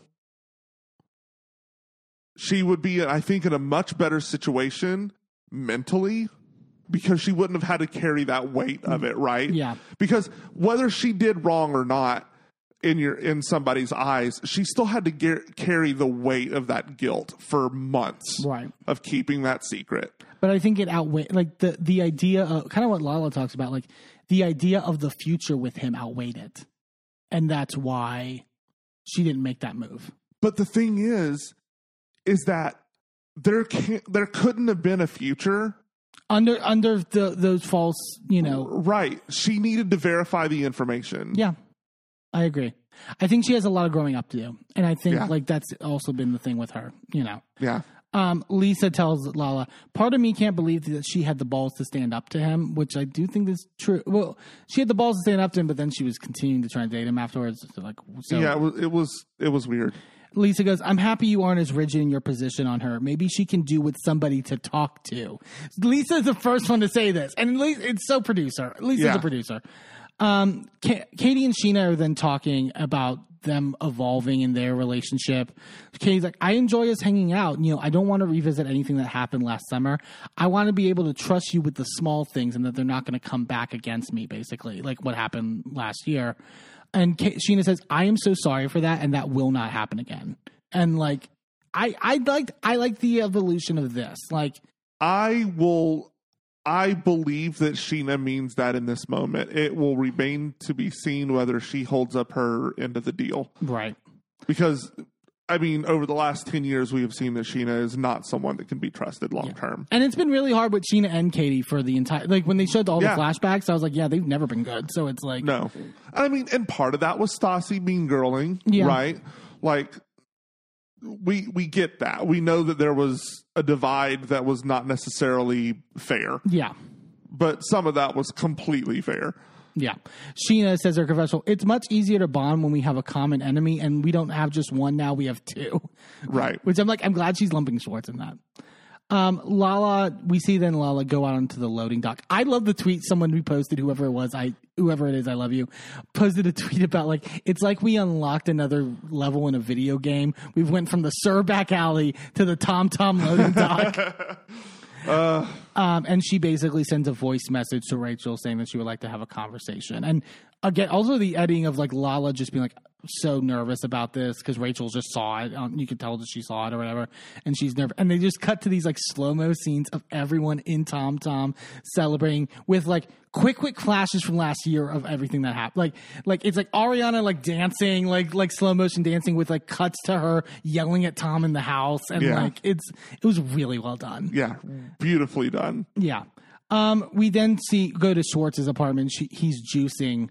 He's really just hitting all the midlife crisis, like bullet point. Like w- with later the stuff with the bugs, like this juicing all the time. The plants. It's just like everything. Like It was real weird. yeah. Um, he says it sounds like a, he the dog gets scared or whatever, and he's like, "Sorry, it sounds like a ghost orgasming." Ew. Okay. Katie stops by for a dog exchange. Um, I love how she walks in and he goes, You want to sit down for a minute? She goes, Ugh, I guess. It's- she's so over him, but she's like, Oh, we're to film this fucking show. He's there I like I'm. Mi- he's like I'm mic. She's like I'm mic'd, and you know there's a camera on me. Might as well. Might as well get a paycheck today. Yeah. Katie says her confessional. Besides the dogs, Tom doesn't get access to my life. Last summer, the way that he spoke about me, that's not how my friends treat me. And I was like, period. Yeah. One thousand. And I wish they showed in the they showed the flashbacks and stuff, and the stuff was bad. I wish they showed what he said on Watch What Happens Live about her being a monster. At that point, there's no point of return. Well, yeah, I mean, they didn't even show what they what he was saying to her, like the like horrendous abusive bullshit he was saying to her in that restaurant in Mexico. Yeah. Like that to me was the worst of it. The mm. way he treated her at that dinner was Horrendous. like I I just there's no words for how nasty that was. Yeah. Uh, Schwartz goes, Ariana's not happy with me. Maybe if it's right and it like comes up in the right moment, you know, you could maybe be like, Schwartz wants to chat with you, you know, on your time. And Katie, No. why? What does Katie? Why does Katie have to be your carrier pigeon? But also why would she like she has no reason to advocate for you because she doesn't believe in you. exactly. She doesn't believe you haven't even made up with Katie. why should she try to get you on good terms with Ariana when you're not on good terms with Katie? Exactly. Period. Fix that first. Yeah. Schwartz is like, I just hope there can be a friendship again because I really like Ariana. And Katie goes, she's way cooler than Tom Sandoval. Schwartz goes, he's with a drill sergeant. He's going to boot camp. And then Katie goes, I hope he cries. and then Schwartz goes, I mean, he cries a lot. Spoiler alert: He does cry a lot on Oh, he blubbers like a baby on that show. Jesus Christ. It's all performative. It so is. He has a, like again. Uh, we won't get into it. Fucking terrible. Um, the ladies then all get together for like a girls' night, all four of them. This was just so cool seeing all four of them together and just like the girl power dynamic. She showing off her bag to Lala, and Lala's like, it, Katie's like, I have a bag just like that. Lala's like, I thought yours was Alexander Wang, and she goes, it is, and and Lala's like, this is from Amazon though. Yeah, Uh, just like, and you can tell they just have a, such a good rapport and dynamic. It feels Yeah. really genuine. Katie goes, I saw Tom uh, today. He has pet bugs. And they flash to Katie being like, no, get the fuck away from me. I'm going to swish it. Like, no. It- like, Ew. B- terrible. Katie goes, he mentioned missing you. And Ariana goes, well, that's too bad. Lala then goes, can I play devil advocate for one moment? And then Ariana in her confessional goes, the devil doesn't need any more advocates. I'll just say that. Yeah. like yeah i'm so sick of the devil's advocate like you Yeah. know like very rarely is it necessary and Yeah. like you know uh, but Lala said, Lala makes a fair point. She goes, "I do think that Schwartz needs to make some moves and change the direction of his life. Basically, being like, it's on Schwartz to do this. Don't get me wrong, but you also have to think about the amount of mental abuse that Sandoval has inflicted upon him for many fucking years. Which, fair. I think And and good on Lala for being able to see that and say, I see what it is like to have to be with someone who has abused you and like mentally completely screwed up the way that you see the world. Yeah. And I see that echoed here. And so thi- while he's not innocent by any means, there's still this element here. And I think this is the first time we've actually talked about it on the proper show, right? Right. Of like Schwartz is being manipulated and abused by this man. This Yeah, I mean, look, when they were in Vegas and uh, you know uh, Sandoval kicked open the bathroom door and said he's a battered wife, he was talking about him and and Schwartz, not Schwartz and Katie. One thousand percent. Ariana goes, yeah, like it's the layers of unlearning that I just started. She says, I wanted to get closer to Katie for a long time, and I was always hesitant because Tom Sandoval was always like, just be careful. And that's so fucking true. Yeah. And that, and so obvious. And it's so frustrating that like Sandoval was putting wedges between like Well, because that's what a narcissist does. Yeah, isolates. like they isolate their victims so that they have no out, so that they have no way to get away from them. and then flips it on her and Right. acts like she was the one doing it. right. It's so fucking awful. Lala then asked, "Do you think that's still happening? Because I feel like you have your guard up with me still." And Ariana goes, "I don't feel like that now." Lala's like, "I can't tell if you like me or like tolerate me at times." And Ariana goes, "I like you, babe. No, like I like you." Yeah. which I understand. Like Lala and Ariana have always have been like up and down. Yeah. in many ways. Well, and and Lala also is still like deprogramming, right, from Yeah. Randall. And I- so she doesn't know what is real, what those what perceptions are real, and what's clouded by Randall. And I also think Lala is holding on to, and I, w- I want her to maybe vocalize this down the line. I think she's holding on. Remember in the bonus, the um, extra, whatever the extra scene episode, whatever, where they showed Raquel talking to Tom and Ariana about um, the girls' trip in Lake Havasu and all that, Right. and how like Charli was making comments about Lala being a mistress and like all this stuff, and how Ariana kind of was like lend- Right. lending credence to yeah, like, but I can't. Again, she was within that whole bullshit at that point. Yeah, I agree. And, and, but I understand why Lala. Right, I understand why it makes Lala feel a certain way. right. Um, Lala says, "I know I can be very intense, but behind closed doors, I'm very sensitive." And Ariana goes, "We're very similar in that," and I think they are. Like they're Yeah. very similar individuals. Lala says, "I just feel like I'm the dog in everyone's fight, and I just left to defend myself a lot of the time." And she breaks down crying. Ariana comforts her and says, "I'm sorry that I didn't trust your judgment," which I think is important for Lala Right. here. Well, it also sets up. I think it. This is the beginning of that context, right? Of the, I don't see why she got cheated on, and now she's a god Yeah, because I think there's part of that that's in Lala's because it's about everybody abandoned her. Right. I think people attribute it to jealousy in terms of like brand deals and like this. I really don't think that's what it is. No, I think it's like that. She did get, she didn't get the support right? in the same, she wanted like actual support, like, you know, someone to be there for her in terms of that. Like, right. Ariana says, I want us to like inner circle our asses off. Like, I want us to be, you know, together. Lala goes, you know, with the moment that we just had, I feel like I have to be very honest with you. And I was like, oh no, oh no. But then, but here's the thing I think Lala's in a rock and a hard place with this stuff. And I actually think it's, I, some people were being like, I can't believe Lala said that, told Ariana that she contacted Rachel. I'm glad she did. I think it would have been better. I think it would have been worse if she didn't tell Ariana. yeah, because Ariana has had things kept from her for a long fucking time, Right. And had people close to her betray her and not tell her the truth. So that would likely trigger her. Right. So I think Lala realized that and was like, look, if we're going to be close and we're going to be friends and we're going to be, you know, this inner circle, I need to be honest with you. Yeah. And we're we're not going to start this off with a lie. We're going to be honest. Yeah. And Lala tells her this, and Katie's face, and the way Katie's just like eating fries, like, you're like please go on, Katie's like, "Are we going to get another Emmy?" bitch. I'm picking out my dress. Um, yeah. Uh, Ariana says in her confessional, and I think Ariana has a point. Ariana says, it is kind of wild that if you think about it, because for maybe a year, if anyone interacted with Lala's ex, she was ready to murder them, cut his balls off, fuck you. I just feel that if the shoe was on the other foot and I was reaching out to Randall's mistress, I wouldn't think Lala would be very happy about it. And I think that's true. And yes, Lala was saying that last season of like anyone like Schwartz was doing pickleball with Randall.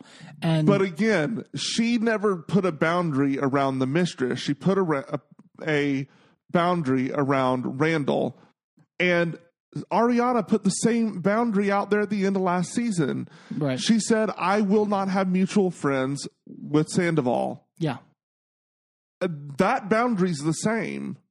Nobody has mentioned the mistress. Nobody has, she did not put a boundary in place around Rachel. Like, Yeah. th- those are different. Yeah. And I think Ariana I was happy with Ariana's response to the stuff with Lala because I feel like she softened some of her position, like some of the hardline position. Part of it's because of the show. Right. But also I think she has grown and has evolved in many ways to be like, you know, I can just I it's not about me. Like I can just like, you know, I know who I am. I'm working on myself. I'm I'm pushing forward. And Right. so, you know, um, I just need to have the trust. And if there's a trust, it's fine. Um, Ariana says, My feeling is like whatever work she's doing, I hope the best for her over there. Right. Which I think is also like, I think that's big of her. Yeah, I think Ariana has realized that as much as Rachel was a perpetrator, she was also a victim. Yeah. But also, I can't be friends with her Right. for my own sake, you know? Right. She- well, and she's never going to be able to trust her again. Yeah. And she goes, but she's still doing the same stuff. She's still in contact with him and they're sending packages back and forth to each other, which I agree where it's like, I understand. She's kind of saying like, I understand Lala, the incentive of like what you're describing, but like you have to understand there's, by all intents and purposes, they're still in a relationship together Right. From all we know. So it's not really, you know, Yeah. um, Lala goes, Look, I know they're communicating, but hear me out. My ex had me sign an NDA, and Katie kind of cuts her off and goes, But Lala, it doesn't always apply. Like, and I, get- I think Katie's point is like, I think Katie can see Lala, because Katie and Lala are close enough where Katie knows that Lala reads, like she said before, reads a lot into men's actions and sort of like takes her situation, maybe puts it in places where it doesn't Right. necessarily always apply. Right. Um, yeah. Uh, Ariana goes, I mean, she knew better. She literally came over to my house one time when I was crying, maybe like January, and it was very clear Tom and I were still together, and she was consoling me. And it's like Heinous. heinous, fucking terrible. Lala goes, Look, I know she's like your guys' little sister. And Scheana goes, I was a champion for her too. For what she did also to me. Let's not forget about that too. And I'm like, okay, Scheana. Scheana. Scheana. I know you haven't spoken in this scene yet, but like, chill the fuck out. And she said her confessional, this bitch put a temporary restraining order on me, and that changes everything. like, because she, was saying, like, if it would be one thing if it was just an affair, essentially. Which, like, yeah, I get it. Um, Ariana says, I feel like there are some types of people who look at those conversations as a foot in the door, and there's no foot to be had right. which again i think ariana is clear-headed and not like being overly emotional and Right. just like setting boundaries and i think that's important and lala hears her i feel you Yeah. know and lala tells her like i'm in your corner and ariana's like i'm not mad at you so like you know we're all good basically and they all cheers and they have a good time and then we end the episode with this fucking end This scene is the jump scare. the jump scare of the season where fucking Tom pulls up. He's back from New Zealand. He enters the house. It's late at night. It's It's literally filmed like like he's the breaking serial killer broke into the house and the the you know the the woman that lives alone is hiding upstairs in the closet and you know he's stalking around the house you know that's that's how it's filmed Right. it's terrifying It's so scary. Um, yeah, that was Vanderpump Rules. A great premiere. I thought, it, you know, again, we will see how things go now that Sandoval is in the mix. So we'll we'll be ranting probably a lot. Um, okay, so let's move on into Real Housewives of Beverly Hills for this week. Um, I again love this episode, and I thought like, well, like I was saying before, a very emotional episode in many ways. Like I, I tweeted about it on the Gay and His Enby page. Like I, this is an episode where we finally get to see Sutton in her full like character and like sort of like seeing her well-roundedness as a human being. And i found like that this is what i've always been missing from sutton in many ways. Mm-hmm. I knew it was there but we never they never showed it really. Right. And like yeah this is i, I just really love this whole thing Yeah, I I really thought this was great. We got to see, you know, Garcelle in a new light, you know. Um her and I, I really just love her and Erika being horny together. no it's great yeah It's it's so good. Um th- like literally the only thing that pissed me off about this episode was Erika's comments about Crystal. We'll get to it because, again, it's a little one step forward, three steps back with Erika slightly. um, we come back and Crystal, we're still tending the Crystal uh, out, uh, outside of the car when she's freaking out and her veins are popping out. Crystal's like, these are like stroke symptoms. And she's like, really freak. She explains later that she has a history in her family of stuff to where like she had to be very wary of like when things feel like a stroke. And so like she thinks that's essentially what's happening. Um, and they okay whatever ge- gets to move the group forward cool but they're really playing up this like Annemarie really was there for crystal and really like swooped in they act like she did like brain surgery on her she just was like there for her i don't like She- which is nice as a human but it's, Yeah, but she didn't do anything that anybody else could have done. yeah, like I don't get it. Um, like she literally, she just tells Crystal uh, to lay down in the car or whatever because it's better.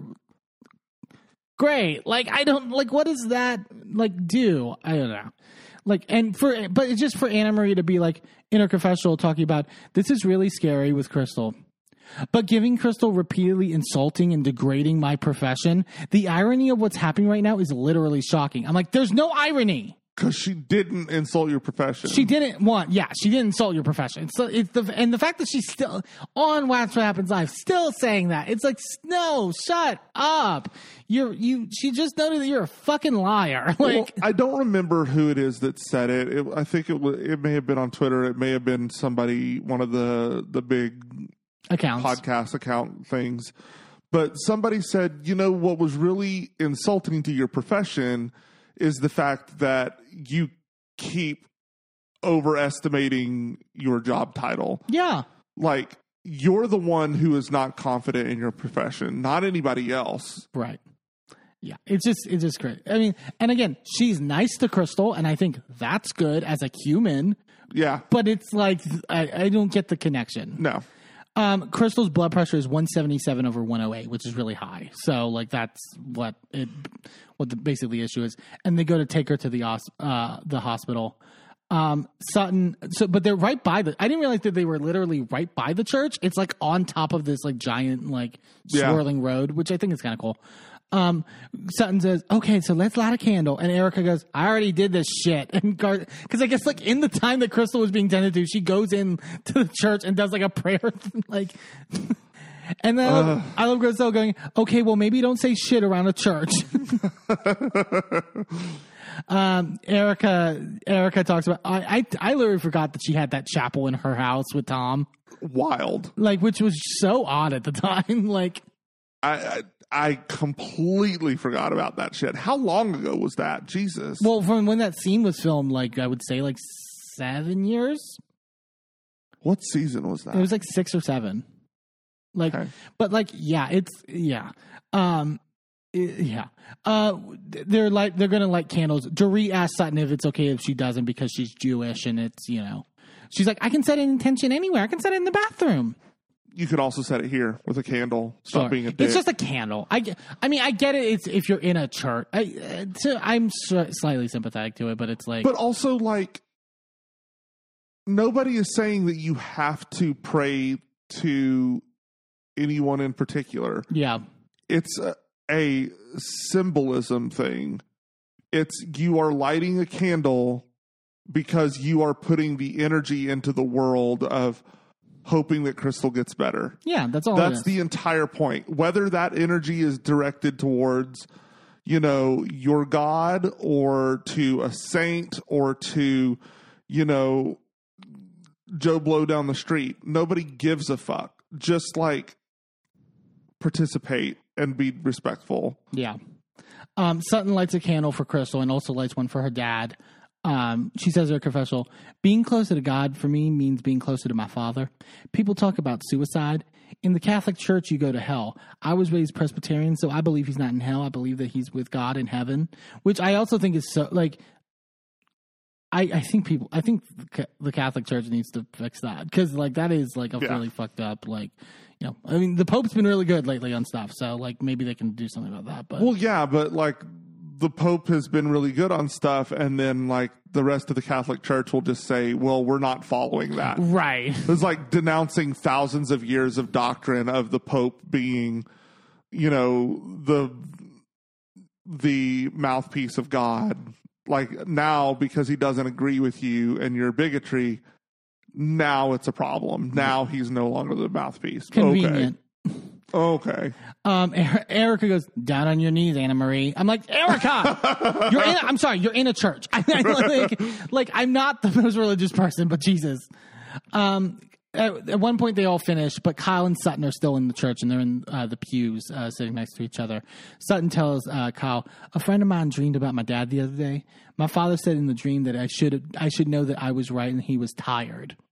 And then Kyle shares that she was uh, a psychic had told her that Lorene is telling is telling her that like she doesn't understand what happened to her, and so they're kind of commiserating over that. Um, Sutton tells her, "Here's the thing, Kyle.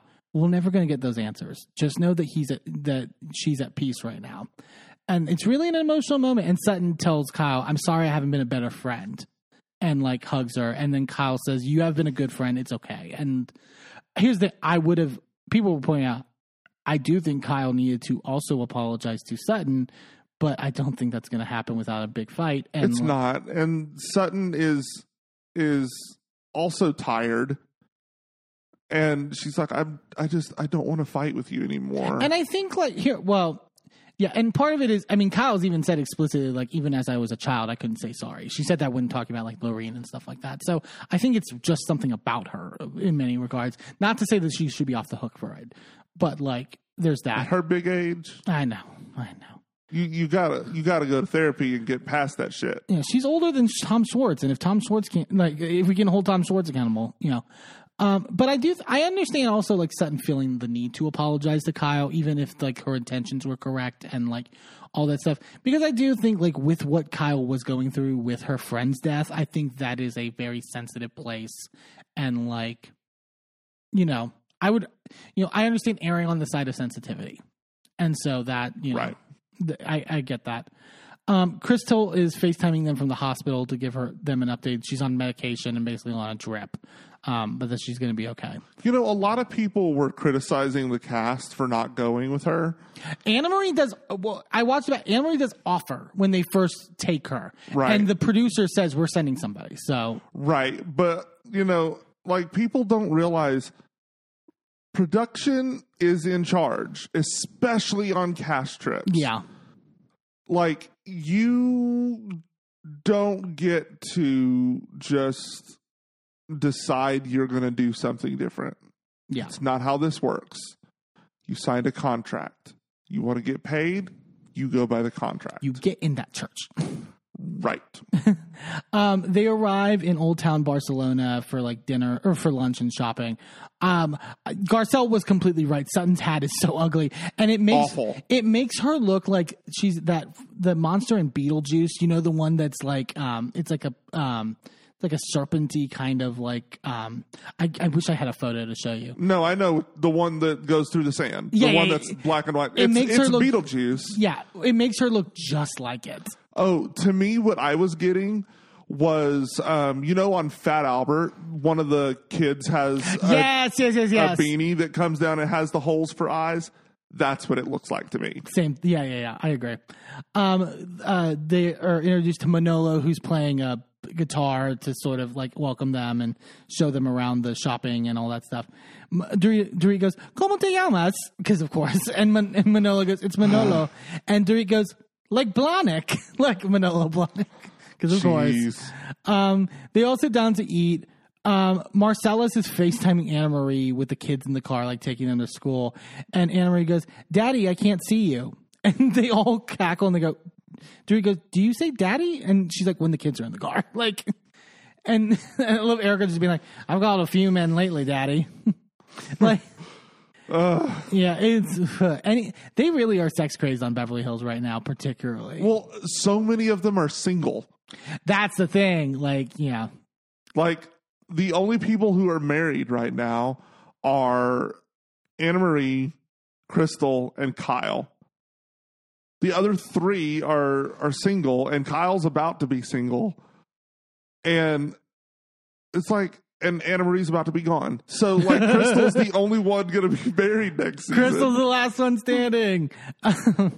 uh, Annemarie talks about like the because the crystal thing comes up. She goes, she talks uh, like she's really sensitive to people questioning her profession or whatever.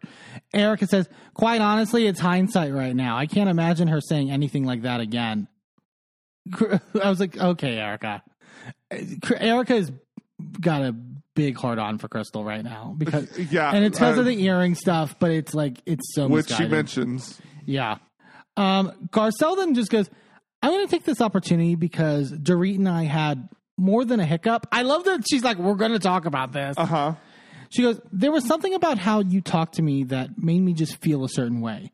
Dorit goes, when I said that I wasn't thinking about, and then she pauses, and Erika goes, "Right." Uh, When she when she's saying, when I said the comment about you being aggressive or attacking me, I wasn't thinking about. And Erika finishes her sentence. and goes, "Race," and Garcelle goes, "But that's my whole point." Right. Right? You weren't thinking about race, Right. and that's the problem. like th- this is why I can't get with people who are mad at Garcelle for being friends with Sutton because it's like the difference is that Sutton was told, "Hey, the phrase I don't see color erases the experiences of black, indigenous and other people of color." Right. So like you you do have to see color and you have to contextualize everything that we're experiencing within the like the entirety of our experience. I thought you were about to say in the bubble. no. Um, oh, um, but Dorit still is not understanding that every interaction with Garcelle, you have to take the fact that she is a black woman into consideration Right. because she doesn't get to take her blackness off and put it over here when she's interacting with you. Right. Exactly. Dorit then goes, You called me a Karen. And I'm like, Well, she said that you were exhibiting Karen like behavior. And even then, she said unconscious. She even gave you that. right. But of course, the biggest offense is being called a Karen. Garcelle then has to go, I don't think anybody here is racist. Here we Which, go. again, you're putting her in that position. And also, it was so annoying when she says this. Erika goes, No, no. It's like, okay, Erika. Like, it's the biggest offense is not that you guys are racist. Like, Like I feel like we we took a misstep as a society and we we made it to where the worst thing you can be called is racist instead of where the worst thing you can be is racist. right. Like I would be so much more upset to be racist Than to be than called to it. be called racist. Because if someone's going to call me racist, they're at least going, "Hey, you need to check yourself." Right. And then I get to go, "Oh good, I get a spot where I can be a better person." Right? But I'm also hurt that I hurt someone right. because whether or not I was being racist is not actually up for debate. Exactly. Like, like Dorit's not there. Dorit, you, you have to accept that when a person of color tells you you were being racist, that is not up for debate. You were being racist. Now you can decide where to move from there. Right. And because we establish it with everything else that actions are not the same as like, all, not always the same as people, right? Right. And that, yeah, it, it's just crazy. Garcelle goes, but there are certain things that make me feel a certain way. My opinion is you lived a very sheltered life and you don't understand the walk that I've w- had to walk. She kind of, I will say, I hated her response, but she kind of sets Dorit up for this, I think. Because then Dorit goes, I really, really appreciate you saying all of this. I want to learn and know about your plight. That's, again, that sounds nice. You just don't seem like a person that does, but like, whatever. Yeah. Um, and she goes, just so you understand that this little bubble that I lived in that you believe is very different. My father was Israeli. We moved when I was very young because we lived in a town where we were the only Jewish people. And my brother and I, people were saying anti Semitic remarks to us. Like, and so she details it more, like in her confessional about sort of the experience of that. And yes, that experience is really fucking terrible. And it is anti Semitic. And it is something that should also be talked about with the same concern Right. as anti black racism. Right. It's also not the same thing as anti black racism in terms of America. Right. Like- it is a different experience because at the end of the day, you and your family were still white. Right. And you could hide your Jewish ancestry and say, no, we're not Jewish.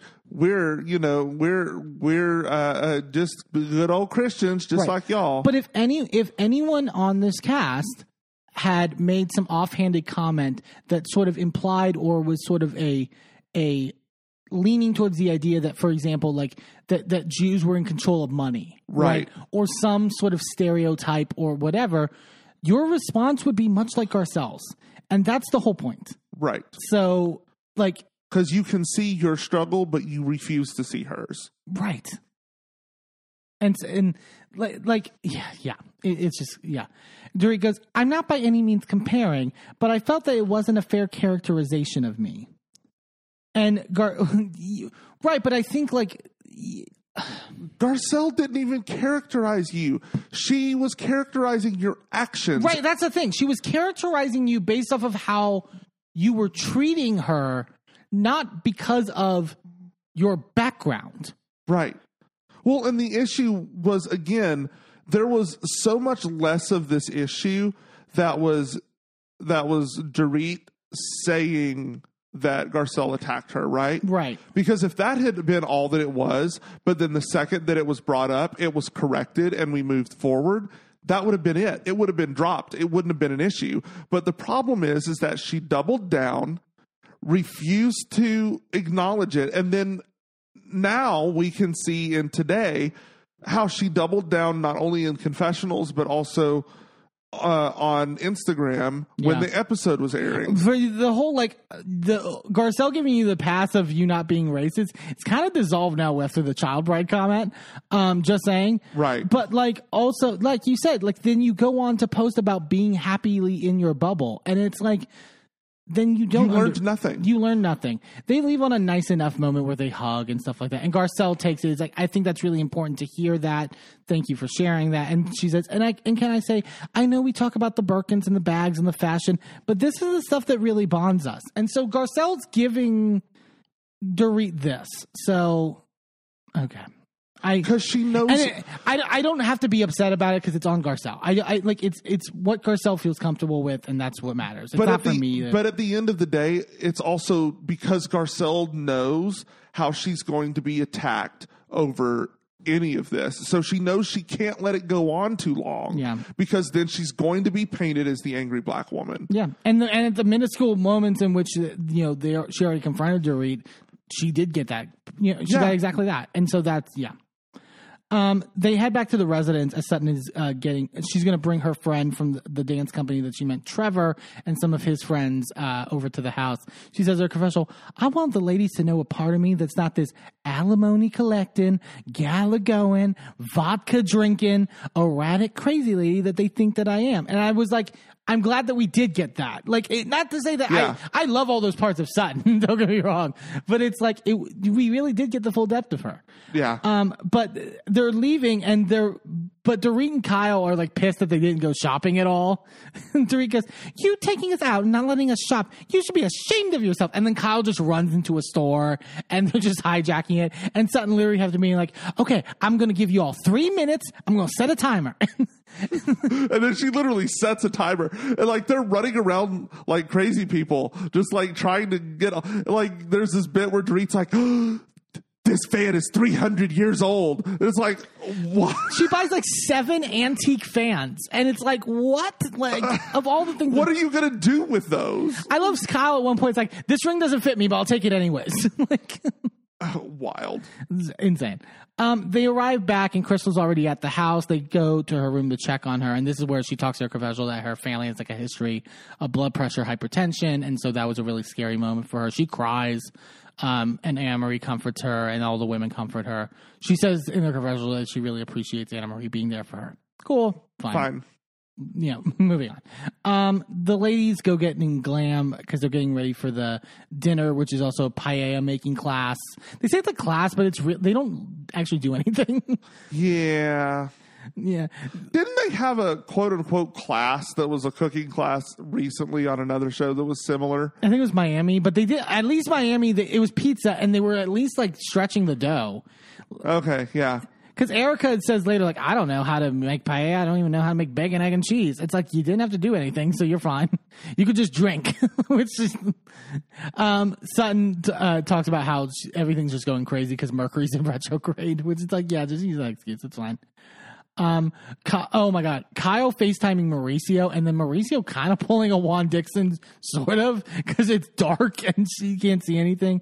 But like the phone cuts out, the connection's bad, or I think it's innocent. But now every time with the Juan Dixon stuff, I'm like, I mean yeah it, it just doesn't look good He's like, he's fucking her right now. Like, you just can't see it.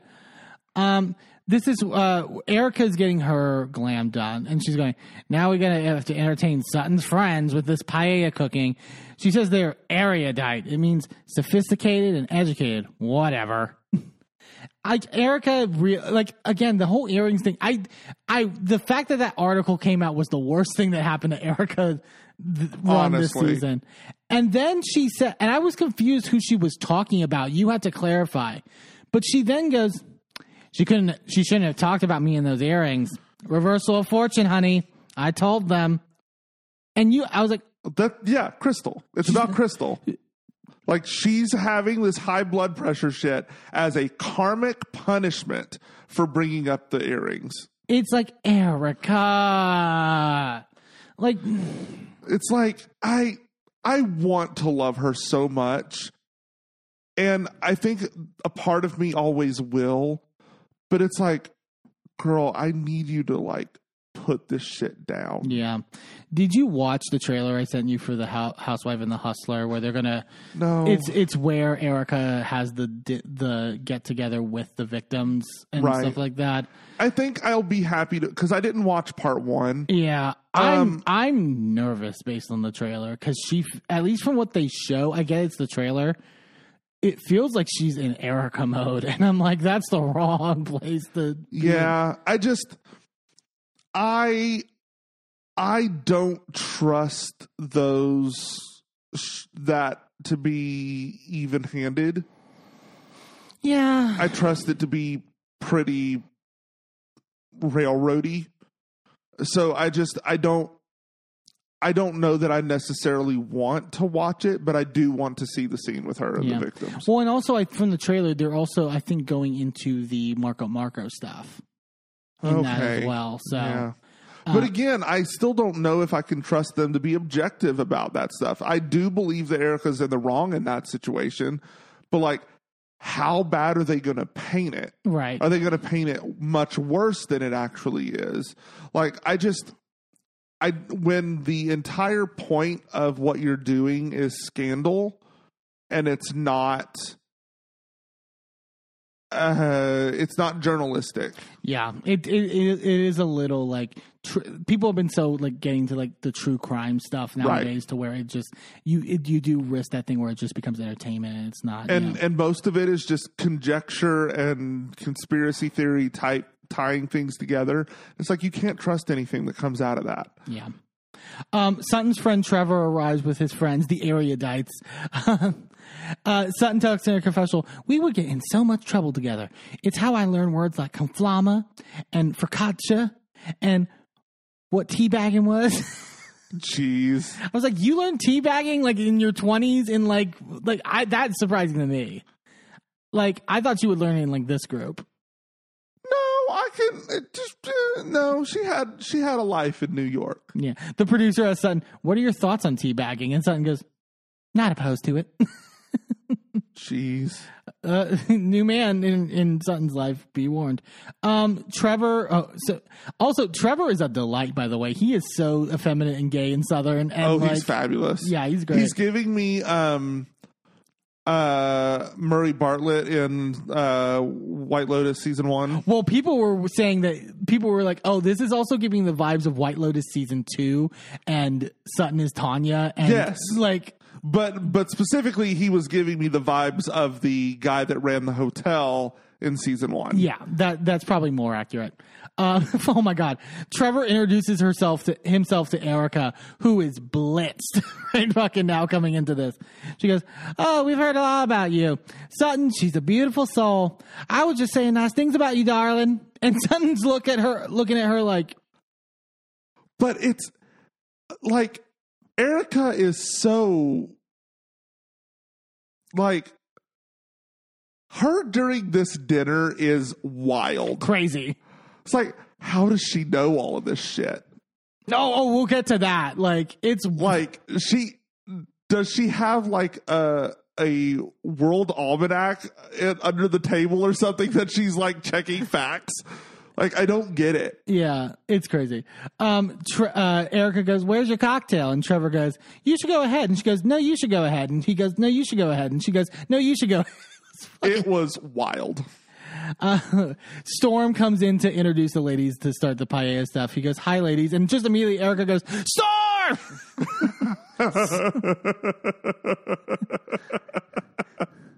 oh man! Um, so Storm is cooking the paella with his dad, Service, Wh- one of the two. Um, they start cooking, and Cervase like he's talking to Garcelle and Crystal, and says that he's Storm's dad. And Garcelle goes, "Oh, I saw the resemblance." And then she goes, turns to Crystal and goes. I'm gonna go for that, Dad. Crystal says, "I'm ten minutes ahead of you," and Garcelle goes, "Hello, forget the child." Also, Crystal, you're married. Yeah. So, well, I think she may say I was catching on that you were Oh, okay, like, I got it. Like it's it's yours, Garcelle. Garcelle says, "Professor, I could see myself being a stepmom to Stormy. I mean, need to burp him and breastfeed. Crazy." And then some one of the one of the area erudite women says some just something nice to service, and she just whispers. Garcelle whispers to Crystal, "Trip her." So great. Um, they all sit down to eat. Um, Dorit goes, so I fully to Trevor goes, so I fully expect you to divulge every single dirty detail about this one. And I'm like, oh god, you're gonna embarrass her. But it, it ended up working well. It ended up being great. Trevor goes- actually, She was so mean to me.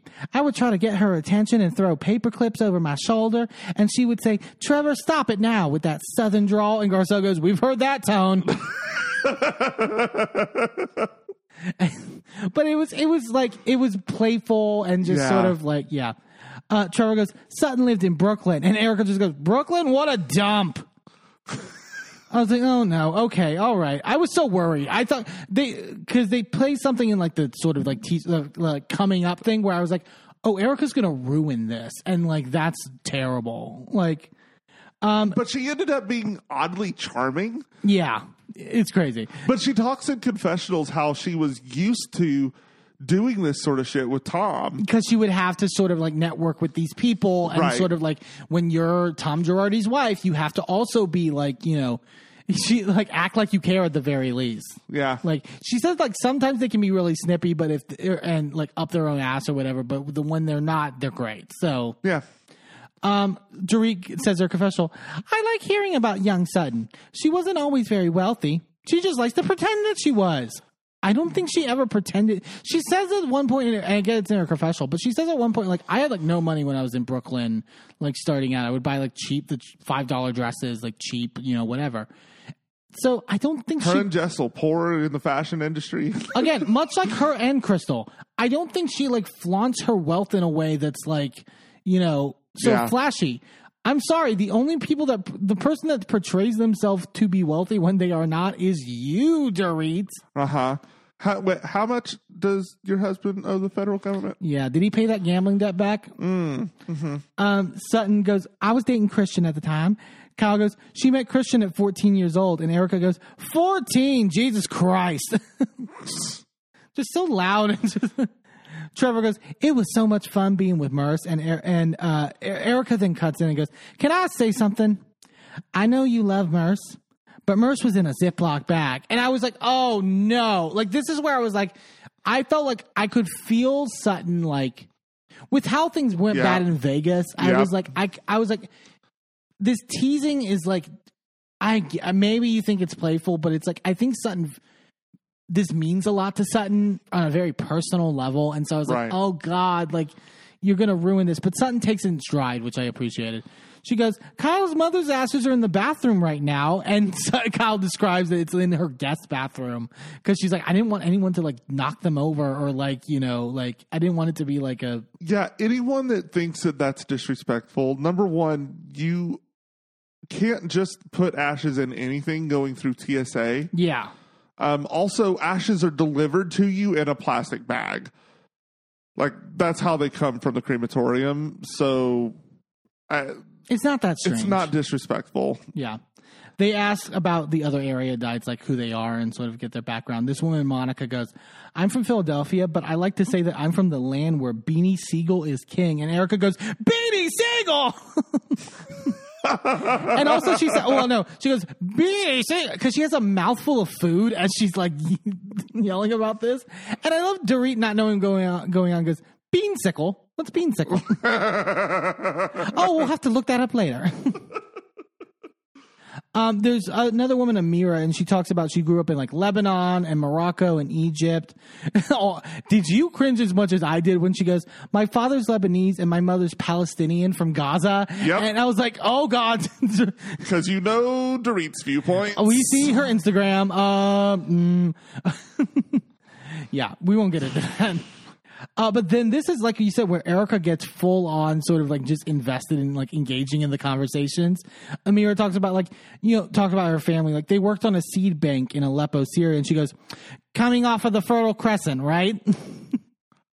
Wild. and like Like I knew that because I paid attention in social studies. I didn't fucking know that. oh, you didn't know about the Fertile Crescent? I don't know geography. Like, uh, Yeah. So the Fertile Crescent is this area in the Middle East that is like really fertile, okay, like as opposed to like everywhere else, which is kind of like arid because it's desert. Yeah, but she knew the history of like the civil wars and stuff like that in Syria and all, and just like crazy stuff. This tells you how many times she's had to hobnob with people from that area of the world with Tom Girardi. Yeah, and Garcelle just turns to her and goes, "Who are you?" And Erika goes, "It's a long story." Yeah. Still just drunk and slurring. Um, Sutton tells everyone, This has been a complete pres- pleasure. And then she pulls out Merce, and Erika just goes, Merce is in the purse. Jesus. Sutton had the patience of a saint. I really She, think. got it, she must have gotten it at the church. Yeah, and Sutton goes, compliments to our chef. I think we scared away Storm and his father. And Garcelle goes, I think his father's in my room. and then Erika fucking turns her and goes, when you finish, get him a Viagra and send him to my room. fucking horny devils. And then Eric, like they cheers, but then Erika just starts to leave before everyone else and goes, good night, thank you, and very much be done.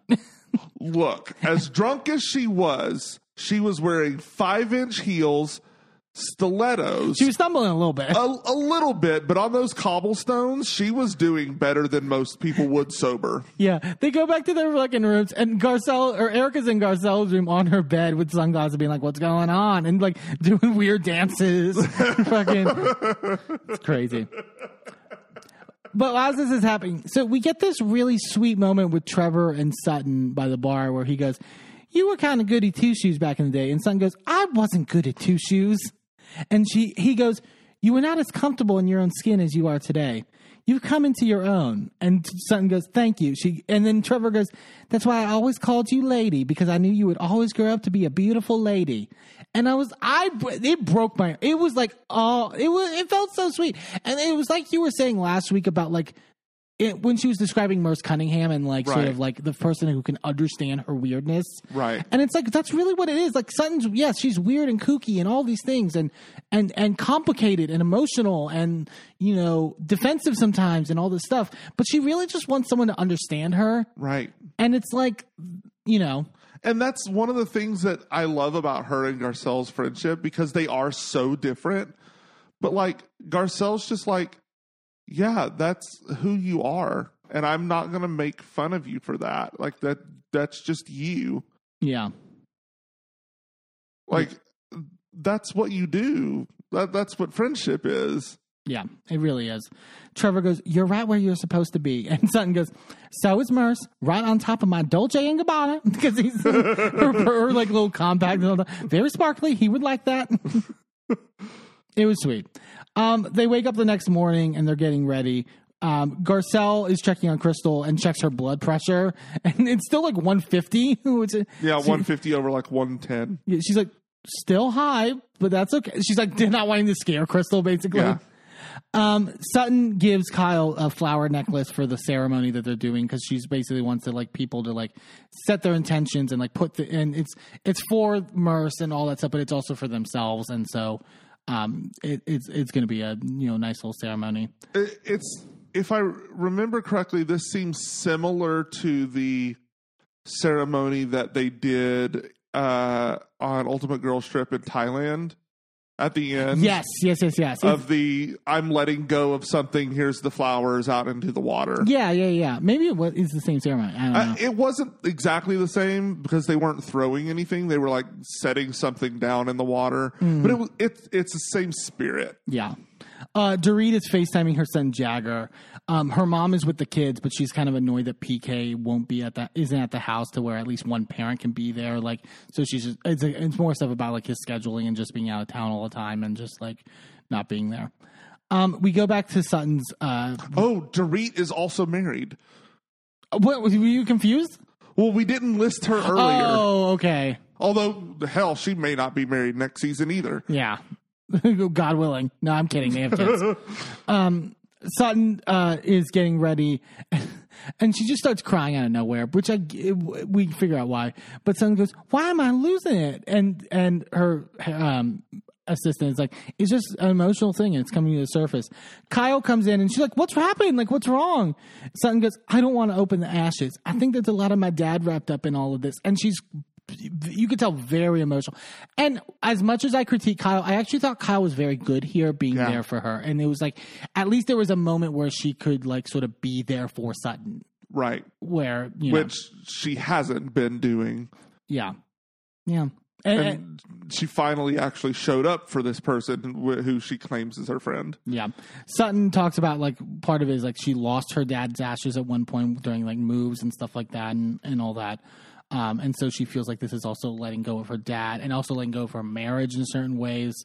Um, th- that it's symbolic in different ways. Yeah. Um, in terms of that, um, she she describes about with her divorce that she initially wanted to just separate and for them to go to couples therapy, but then once he moved out, that he moved out, he filed, which was like a big jarring moment to her.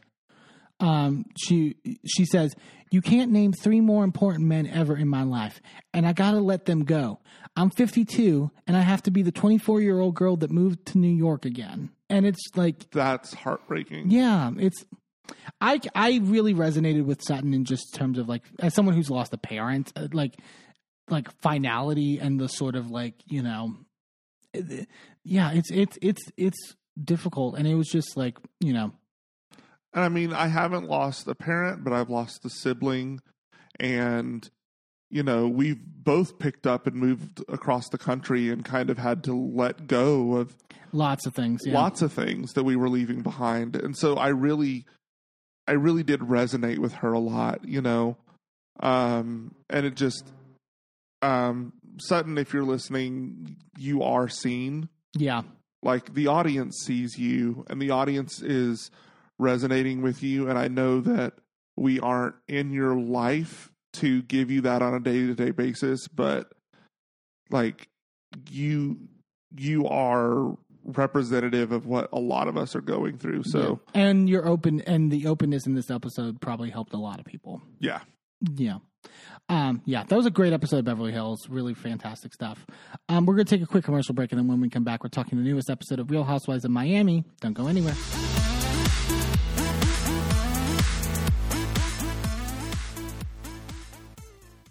Well, hello, friends. I'm your pal in the mainstream media, and, And I'm the Riz. And you know. Riz, it takes years of strenuous, dedicated training before you're worthy to step inside a professional wrestling ring. But it takes even more time to develop complex, highly astute opinions about professional wrestling. Am I right? that is correct. And you know where we can combine that Yes, on the Wrestling Man. that's right.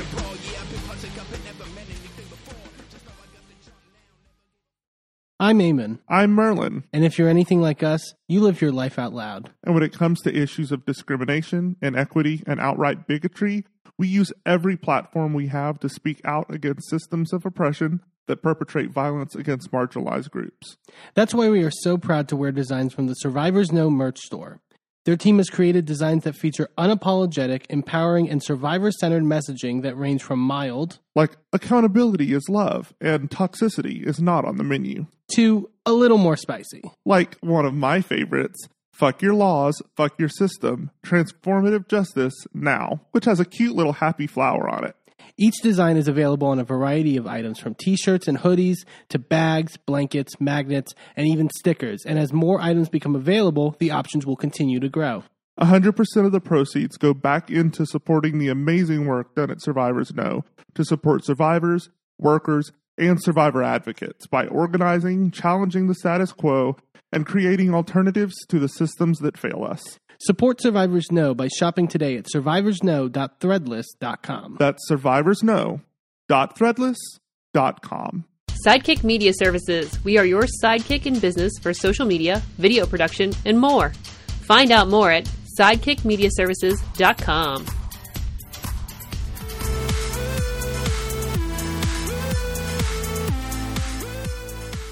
Welcome back to A Gay and His Enby. Let's head on down to Mexico City where the ladies go to church and then decide to be bitches on a boat on Real Housewives of Miami. Real Housewives of Miami for this week. This was a up and down episode in terms of emotional, like, Wild. like. also, I. Hmm, Lisa's spiraling. We're get we'll get to it. I really feel bad. I feel bad for Lisa, but also I'm like, girl, like get into therapy, like because this ain't this ain't working. Honestly. I almost think she should have taken the season off. I mean, I'm glad that she didn't because it's exposing all the shit with Lenny. right? Because if it wasn't on the show and it wasn't being exposed, it could be denied. This is proving and documenting all of his bullshit. Yeah. Um, we start the episode. Nicole has now arrived in Mexico City. She got in late last night because uh, she had a 24 hour shift, and so she just took a red eye. Um, but Julia the next morning is visiting Nicole in her room as they're doing their makeup. Uh, she tells her about the last night's dinner. You were con- confused because Julia also is saying that they, they were naked. Yeah, they're clearly wearing skin toned like underwear and like they're talking about being able to see their balls and it's like no you're not. Right. You can't. They're wearing did they think that Bravo was going to blur it? I, yeah, I really, you suggested that last week, and I was like, maybe that is what it is. I don't know. Like, Like that's the only thing that's making sense because like they clearly were wearing like nude colored underwear. yeah. I don't get it. Um, Larsa, so they all come down to the lobby to meet before they head to the church. Larsa, Larsa, goes, are we dressed appropriate? I have a sweater. I was kind of like, okay, I mean, like, great, you did it for fashion, and it wasn't really that. I mean, like, it really, it's such a big church, and it's very like communal in terms of like tourism and stuff like that. To where it's like, it's not like you're going to church, Right. Necessarily. And I didn't think anything that anybody was wearing was that egregious. Um no, I didn't even think that Lisa's was that bad because it's just it's midriff, but she didn't have any like it's like cleavage out and like It's panel. It's like paneling, and like Marisol was like, "Monkey, you have to cover the rib cage to go into the church." yeah. I didn't think it was that bad. Um, Guerdy's look though was the the like she's like Queen Amidala or something. Not Queen Amidala. Um, it was it was just very Star Wars esque, like Yeah. you know, very but very cute. Um, then we find so Julia talks in her confessional a little bit though about how she kind of is trepidatious about it because she's really separated herself from religion um, when her son died. And for those that don't know, she talked about in like past season on the show, but like um, it was this long story about how she basically hired a nanny. And then there's some duplicitousness of like where the nanny came from if it would like but basically her child died from shaken baby syndrome. And like it was it's a giant like mystery. And and all that like there was like a big scandal. It was in the news. Like I think they had a like a like one of those expose specials on it. Yeah, and like because the the woman that or the man that she had the child with is like very like infamous and just sort of like this we- like it, it's crazy. Um, but Julia says to her professor like I go- about like going to religion after her son's death was she said I didn't get any answers. In my case, it just gave me more grief and pain, and I'm like. I understand, like, like that's valid, and I think that's an important thing to sort of tell people because you can get good stuff from it, like from any religion for the most part. Like, you know, there's, but there's also if it's not for you, it's not for you, and sometimes Right. it can be worse. Yeah. You know, I think it's it, you know when it's it's uh, it's how you can connect the two things of like I like when people say stuff about like God's plan and stuff like that, and people and you see terrible fucking things happening in the world, and you're just like, how the Yeah. how the hell is that making sense? like it's just it's what vibes with you right like you either pick it up and it works for you and it and like it resonates with your spirit or it doesn't Yeah, and you're going to change over time so sometimes things that used to resonate don't anymore and that's valid and I, i'm glad that she recognized that and decided to step away from something that was no longer serving her right. Um, oh my god, Kiki's like, "Do you have any lip gloss?" And then Julia's like, "Yeah," and then they just kiss in the van to exchange the lip gloss. Lesbian rights I, lo- I mean, like Julia's a kisser apparently, like it's her thing. But I love that they're like, like, and Kiki. I don't think Kiki's explicitly fluid, but like she's open enough, so it's it's fine. It works well. Um, Lisa gets in uh, the van. She's like, the worst. Um, she says something about the worst thing is that you know I, not having my kids fifty percent of the time when all this stuff is done, and then she just goes. Sometimes I just start crying in the shower for like no reason, and then it's just breaking down. Like it just is like it, it's tr- it's really troubling. I would say for the most part now because it's just sort of like stream of consciousness. It's endless, and I, and I understand the endlessness in terms of like a viewer it being annoying, but like it is troubling if you're someone's friend and they are so endlessly like on, you know, a point where they can't even you know think about anything else. Like they literally can't have a conversation without it coming up, and that's that's disturbing. Yeah. They arrive at Cathedral Metropolitana. Um, and it's you know they I also I also appreciated how they shot this whole thing. They didn't really do a lot of they did like a little music and a little lighting stuff, but it was it, they really treated it with a seriousness Yeah. that I think was important for the moment. I will say, even if you are not religious, taking a moment to go and tour a cathedral of this, like one of the big grand cathedrals like this. Yeah, Um, I was blessed enough to be able to go to Paris and got to uh, tour Notre Dame, and it Mhm. just the whatever you want to believe in, right? At the end of the day, there have been hundreds of thousands of people who fervently believed in prayer and came into this space to cry out to their God. yeah, And the energy remains in that space. You can feel it. yeah, And like Notre Dame is over a thousand years old. Like it's like you, you will never understand until you have stood in a place like that. So if you get the chance, do it. It is a life changing moment. yeah. Um, Julia, even though she's trepidatious, like we mentioned before, she says, "You know, I know this means a lot to Alexi and to all the other women. I don't want to make this about myself. I'm just gonna, you know, um, go about Yeah, it." Lisa, she didn't want to make this about herself.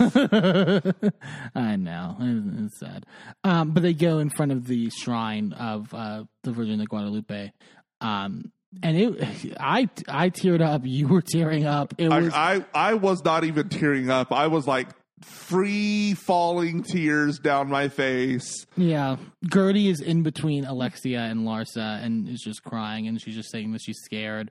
I, I as much as like It was the I'm scared for me. Yeah. That that's just ugh.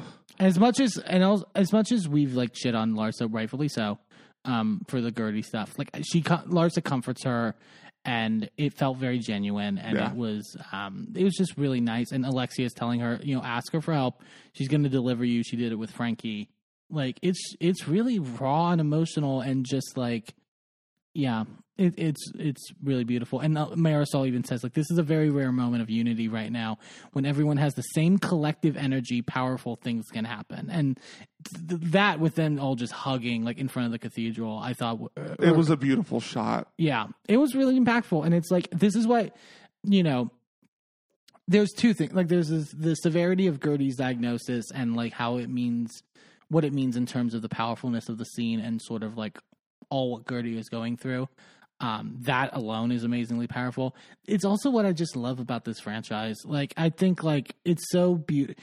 You really do feel a sisterly bond, even though there are issues and even though there are fighting and and stuff like that. I, I think it is a beautiful thing to maintain a balance like that for three seasons now Yeah. and like and like it's it's really great and it's like it, it i believe it too i don't believe i don't think it's just you guys showing up to work Yeah. you know And I, I think this episode, honestly, you can take this episode and show it to anybody that has never watched Housewives, right? yeah And they will immediately understand the entire breadth of what Housewives can be, Mhm. right? Because you see this entire cast uniting, right? yeah. And standing together solid as one immovable like like object of like this force of good and positivity right? And then 3 seconds later they're bickering doing something problematic on a boat. Fighting about feeding dogs. Right. Like it's just stupid. So it's the it's the the two ends of the spectrum and it's all in one episode. And i really do think that this is kind of like encapsulates everything that housewives not just miami but everywhere. Yeah. this is what housewives is. It is stupid fights. It's slightly problematic shit. It's banding together over real heavy stuff. It is you know um the being triggered over the baby dolls later you know it's it's all of that it's all of that together and this episode really captures the beauty of what this can be. Yeah, I agree completely. Um, they go back in the sprinter vans, um, and Guerdy is like, you know, the bond that me and Larsa had. Like, I'm not going to forget that. Nicole's checking in on Julia and making sure that she's okay because she knows about, you know, Julia's history. Julia, it was really illuminating. Julia says, When I lost my son, the only living soul that I had with me to cry and care for was Louis, my black and white cocker spaniel. And that's why I have such a connection with my animals. She says, My farm is my temple. And I think that, yeah, that's like, and and it it it was great to see, it's amazing to see that understanding of like that connection with her animals in the farm and it also recontextualizes also the martina stuff and right, like and why she pushed so hard. It was like I I need this. yeah Like this is nothing against you and that has nothing to do with how much I love you or don't love you. It has to do with the fact that this is something my soul needs. Yeah, and it makes and it makes so much sense, and that is, and I love that she said that like that is a way like you don't always need religion. If you religion can be great, but like you if you can find a path in which to get the same results and get the same happiness, like Right. it can be anything, and that's yeah, I agree. Um, Lisa is saying that she's hoping the prayers will work with like the Lenny stuff because they're. She's like by Monday, like we may go to court, and so like this, and I also it's like really coming up to the wire. So that's also I think why Lisa's so antsy. Uh, I'm like I love that they uh, this like again we were like like tears, sobbing, sort of still like r- r- like you know tense. I would say from Right. this. They get back to the hotel and Kiki greets the other women, and goes, "What up, bitches? Oh, we just came from the church. We can't talk like that." and immediately like, "Oh, we're back! Like we're back." Um, we go to their rooms. Lisa is calling her divorce attorney, John, and John is telling her, like, I think we're down to the very last piece of the settlement agreement, and everyone seems happy with the terms. How are you feeling? And she goes, I don't feel great, but I feel okay. I think, eh, again, it's like, we kind of said it last week. It's like you kind of got to take what you got monetarily, like, Right. and start anew and do whatever. But it's like for the most part, you need to cut ties with this man. Um, Well, yeah, the the thing that I absolutely that raises red flags is that he doesn't want to buy a house for her and the kids. It's that he wants to build a house for her and the Yep. kids. And it's like, okay, well that drags it out to where she's still living in your house. right. It's like I don't I don't like that. She needs to get out of that house. Yeah. Um, she's John is telling her that we have assurances that they will sign, basically. Um, but she's still not sure about it. She says in her confessional, I'm so stressed out right now because I don't trust him. He can say one thing and then he changes his mind the next day. It's either we finalize the settlement or we go to the mat on Monday, and I don't think it's in my best interest to go to the mat. And it's like, probably isn't. And like that, but that's also a terrible position to be in when you Yeah. have someone so manipulative and you know, willing to just play with someone like Lenny is. I really, I, I still really feel that way. I think that's what the case is, and I think it. I will say it explains more the stress from Lisa when she's like, I just don't. I he can pull the rug right from under me whenever the fuck he wants to, and it's like living on that kind of edge is impossible. Yeah. You know, we then so Lenny then calls her like minutes after. And she's freaking out about it. She picks up the call, but then we see the graphic over the screen that says Lenny called Lisa to discuss their settlement. He did not agree to be recorded, but he did add one little thing to the settlement. And we were like, fucking ass. Like, what the fuck? And it's just Lisa leaving the hotel room going, I cannot believe this guy. Like, and yeah. And so this just sets her off for the rest of the day. Like, Yeah. yeah. Um, Adriana joins them as they head out to the boat. Adriana wasn't with them because she wanted rest before her Pride event um, trip and that. Uh, but also like part of it is Lenny wanting to control Lisa like in the settlement, but I also think a big part of it was Lenny wanted Lisa to blow up on camera to make her look unreasonable. right, right, right, right. Like it's all part of his game and he's just playing and it's so fucking disgusting. I hate that man. He's the worst. Um, they're in the car. Uh, Kiki's asking for more lip gloss, and Kiki goes, "No tongue, though, no tongue." and then Marisol's like, "I'm a very good kisser, people." And then Julia and Marisol kiss, which is Uh, well, and we know that Julia was making out with uh, Lisa at the mama after the Mamacita lunch, she's just going through everybody at this point, like a whore. and she was just in church. Yeah. Uh, Marisol says her commercial, Julia's like that boy in elementary school. They like you, but they want to be mean to you, but eventually they just want to make out with you. yeah, also the fact that those two are making out after they're fighting all season. Yeah. Um, Lisa says she has a lot of anxiety and stuff like that. Um, and basically, we find out she tells them that Lenny told her that she that he does his extra condition is that he doesn't want a man permanently residing in the house with Lisa, which is it, like. And Julia's like, "That's none of his business. You're a free woman." Like, yeah, that's that's disgusting. and it's so hypocritical because, like, also you you have your fucking mistress in the house. right. She goes, I said, well, then, you know, I don't want your girlfriend there. And he said, well, Lisa, I pay for it. So this is this is my thing. If you are buying her a house, it needs to be in her name. Yeah. At which point you have no say whether like you don't get to after the settlement have conditions on things that are her property. Right. If it was still in your name, which absolutely not, would not sign that at all because then you can just sell it. Yeah. And uh, much like the Sandoval thing that we talked about. Like, Right. You know, yeah, she needs to, But the difference is that he would then be able to sell it out from under her. right. And that's like it's, it's uh I hate him. I and I hate I don't just hate him, but I hate how this system works, right? Right. Like how is this allowed to fucking happen? Right. There should be somebody that is sitting in on every single divorce like situation that is making sure that these abuses aren't happening. Right. Like I don't care if you have to pay like we pay out the ass in fucking taxes. They can go to this to Right. make sure that we're protecting women from being abused by their exes. It's insane. Um, yeah, Nicole's telling Adriana that they were right across the plaza from where her performance is going to be for Pride, which I thought was very um, progressive um, for Mexico. Like just the fact that they showed like the flashback and like there's the church, and then like right across the ways there's the stage area with like big rainbow pride flag and big trans uh, pride flag, and it's like wow like okay like i think there's so i mean it's it's it's interesting how religions are played differently in different countries you know what i mean like and what's accepted and what's not in many ways. Um adriana says her confessional this is make or break for my career. All eggs are in one basket. These big giant eggs and she like mo- like maps out her breasts basically I can't with her. Um, yeah. Um, Lisa is in the back of the car and she's, it seems like she's having car sickness, like they're worried about her. And she just goes, maybe I'm sick because I just signed the documents.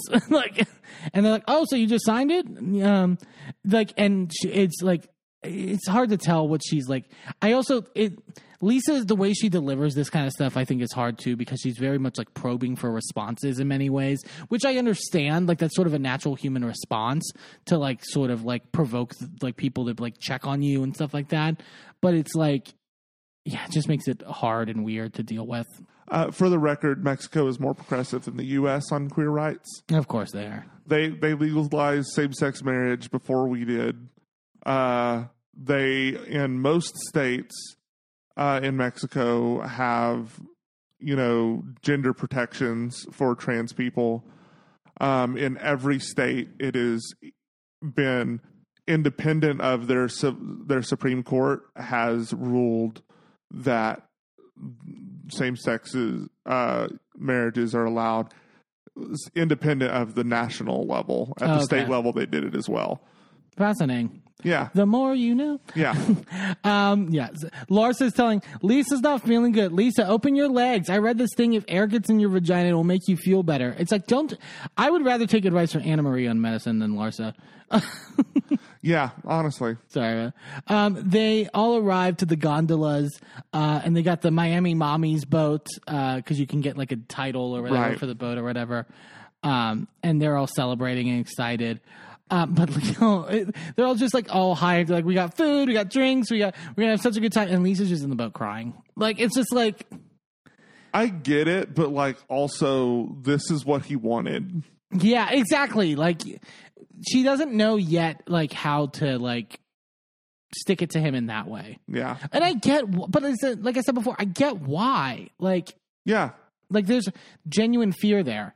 Um, she goes, I don't feel good. I'm just kind of sad. I just feel like I've lost something. Um, they're all just trying to comfort her.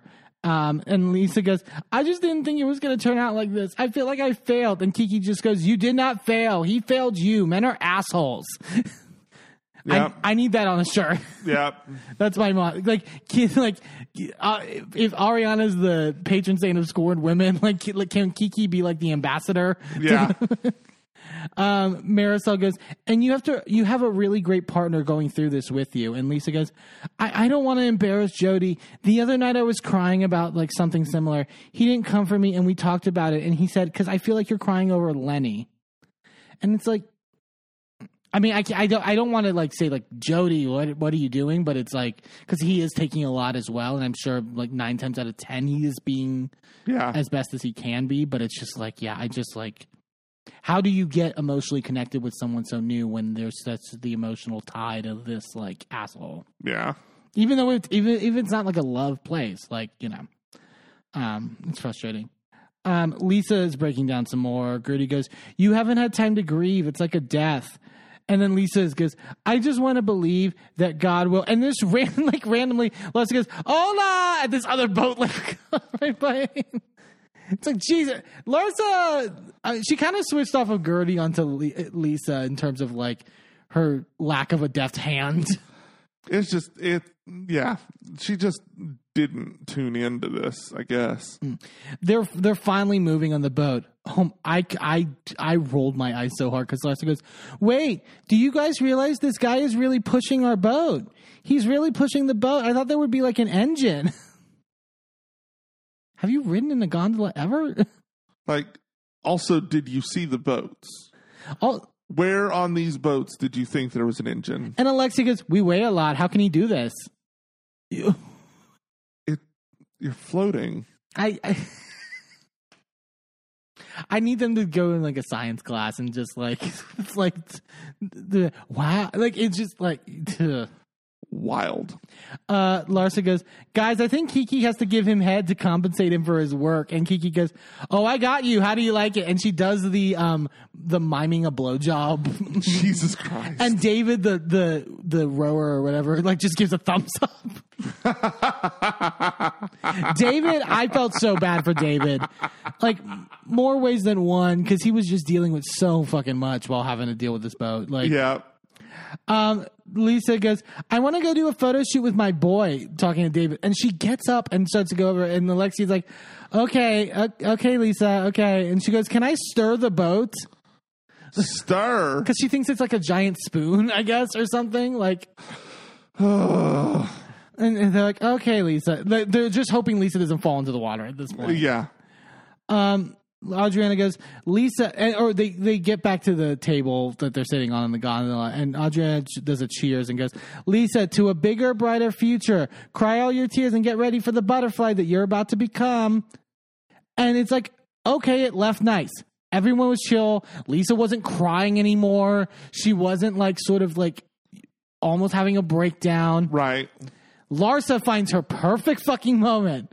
And Larsa goes, I'm kind of glad she's here with us and not driving Jody crazy.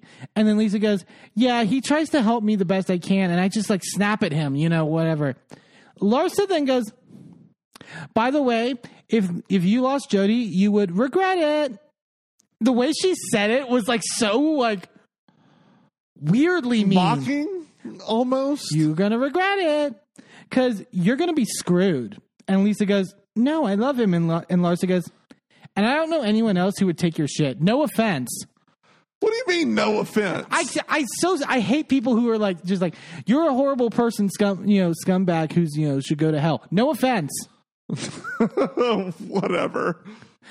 Lisa's just shocked by this and goes, "That's fucked up. That's a real fucked up thing to say." Larsa goes, "I just mean that you're like needy." And Lisa goes, "I'm needy. You're fucking needy." Lisa was doing such a good job, like letting it go. Yeah, Like for like four comments in a row, she was just like, "Okay, bitch, All right, bitch. You're gonna shut the fuck up now, right? and Larsa goes, You're like a baby, and and Lars and Lisa goes, And you're like a bully. You're mean. yeah. And Larsa goes, Okay. Larsa's crazy. Absolutely bonkers. like how do you what I need to I need to learn how she was raised. Cause like how do you have this like such lack of emotional maturity? Like it's it's Makes no sense. they just change the subject. They're like, okay, change the subject. Change it. Like, like we, we see how this is going. Um, Lisa, and they just move on. Lisa goes, let's go for a swim. And Alexia goes, let's play truth or dare. And I dare you to do that. Lisa goes, I would get herpes and like every disease, which at first it's like, okay, um, I'm going to ignore that because it's like, yeah, it's, I mean, like, it's a river. Like, rivers everywhere could carry disease. Fine. Awesome. It's not that it's Mexico City. Cool. Moving on. Um, and Nicole says, I don't know if Lisa knows what STD stands for, but it's sexually transmitted, not swimming transmitted. That was pretty good. That was a good line. Um, Julie and Adriana then kiss because Julie has to kiss everybody on this episode, apparently. Apparently. Uh, Julie goes, in the lips. and then Adriana says, Did you kiss Marysol? What? And like, she's just shocked by this. Adriana goes, Be careful. Martina's going to kick your ass. Apparently not. Like, they have to have such loose rules in that marriage, like with everything that's been Must happening be. for the last three seasons. It's like, come on. Um, Adriana goes, Oh, oh, okay. So they're. Uh, the, the river comment I could get past, and then it just gets worse. So then they're like they're floating by, and there's like on the other side of the river, there's this like there's homes, right? But they're Right. they're, they're like the older, like they're like you know poor. I don't even know if it's necessarily even poor necessarily, but they're like the ones that are like it's like shingling. It's not like a extensive house, right? Right. It's a- like, a it's like a one room house. There's like thatched roofs. They're like humble homes. Right. Like, so I used to go to um, Cosmo all the time when I was younger. That was like our family vacation. And we actually made a lot of, like, one of the things my dad always instilled was like making a lot of friends with people. Like, we were friends with like people who worked at like the hotels that we were staying at. Like, um, there was like when we, because we were really young at this point, like, they would have like this like kids play, sort of like almost like a daycare area. And we befriended the woman who like ran it to the point where like we would literally take time every year to like have a dinner with her, like, you know, in the city and stuff like that and be in their homes. And their homes were much like these homes. They weren't like, you know, but it's not like they were like, it's just that these were, these are what the homes are. Yeah. You know what I mean? It's not, it doesn't constitute anything Right. in many regards.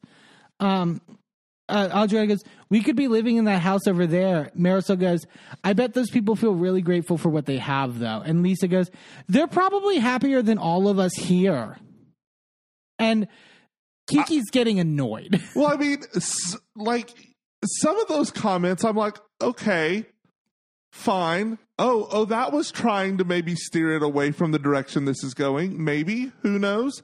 It's like, oh yeah, I'm sure they're happier than all of us here. Yeah, probably because most of y'all are miserable bitches. Yeah. Like, I, but it's also a buildup of things that are Right. like it's it's multiple comments from Lisa particularly. yeah, That's just like really hitting Kiki the wrong way. She's like, I lived like this in Haiti. Like, you Yeah. know, this is like not okay, really. Um, Nicole then notes that there's these dogs. She says they're puppies, but they're kind of little larger dogs. These like white dogs that are by some of the houses. Um, Larsa then offhandedly says, I know a guy who got bit by a dog and his balls look like the shape of broccoli. Okay, cool story. Um, but also like, what? A, did, the man's balls, the dog's balls. Right, did- what do the did- bite have to do with the balls? did the dog bite the balls and that's why it became that way? Or Did the dog bite the balls because they looked like broccoli?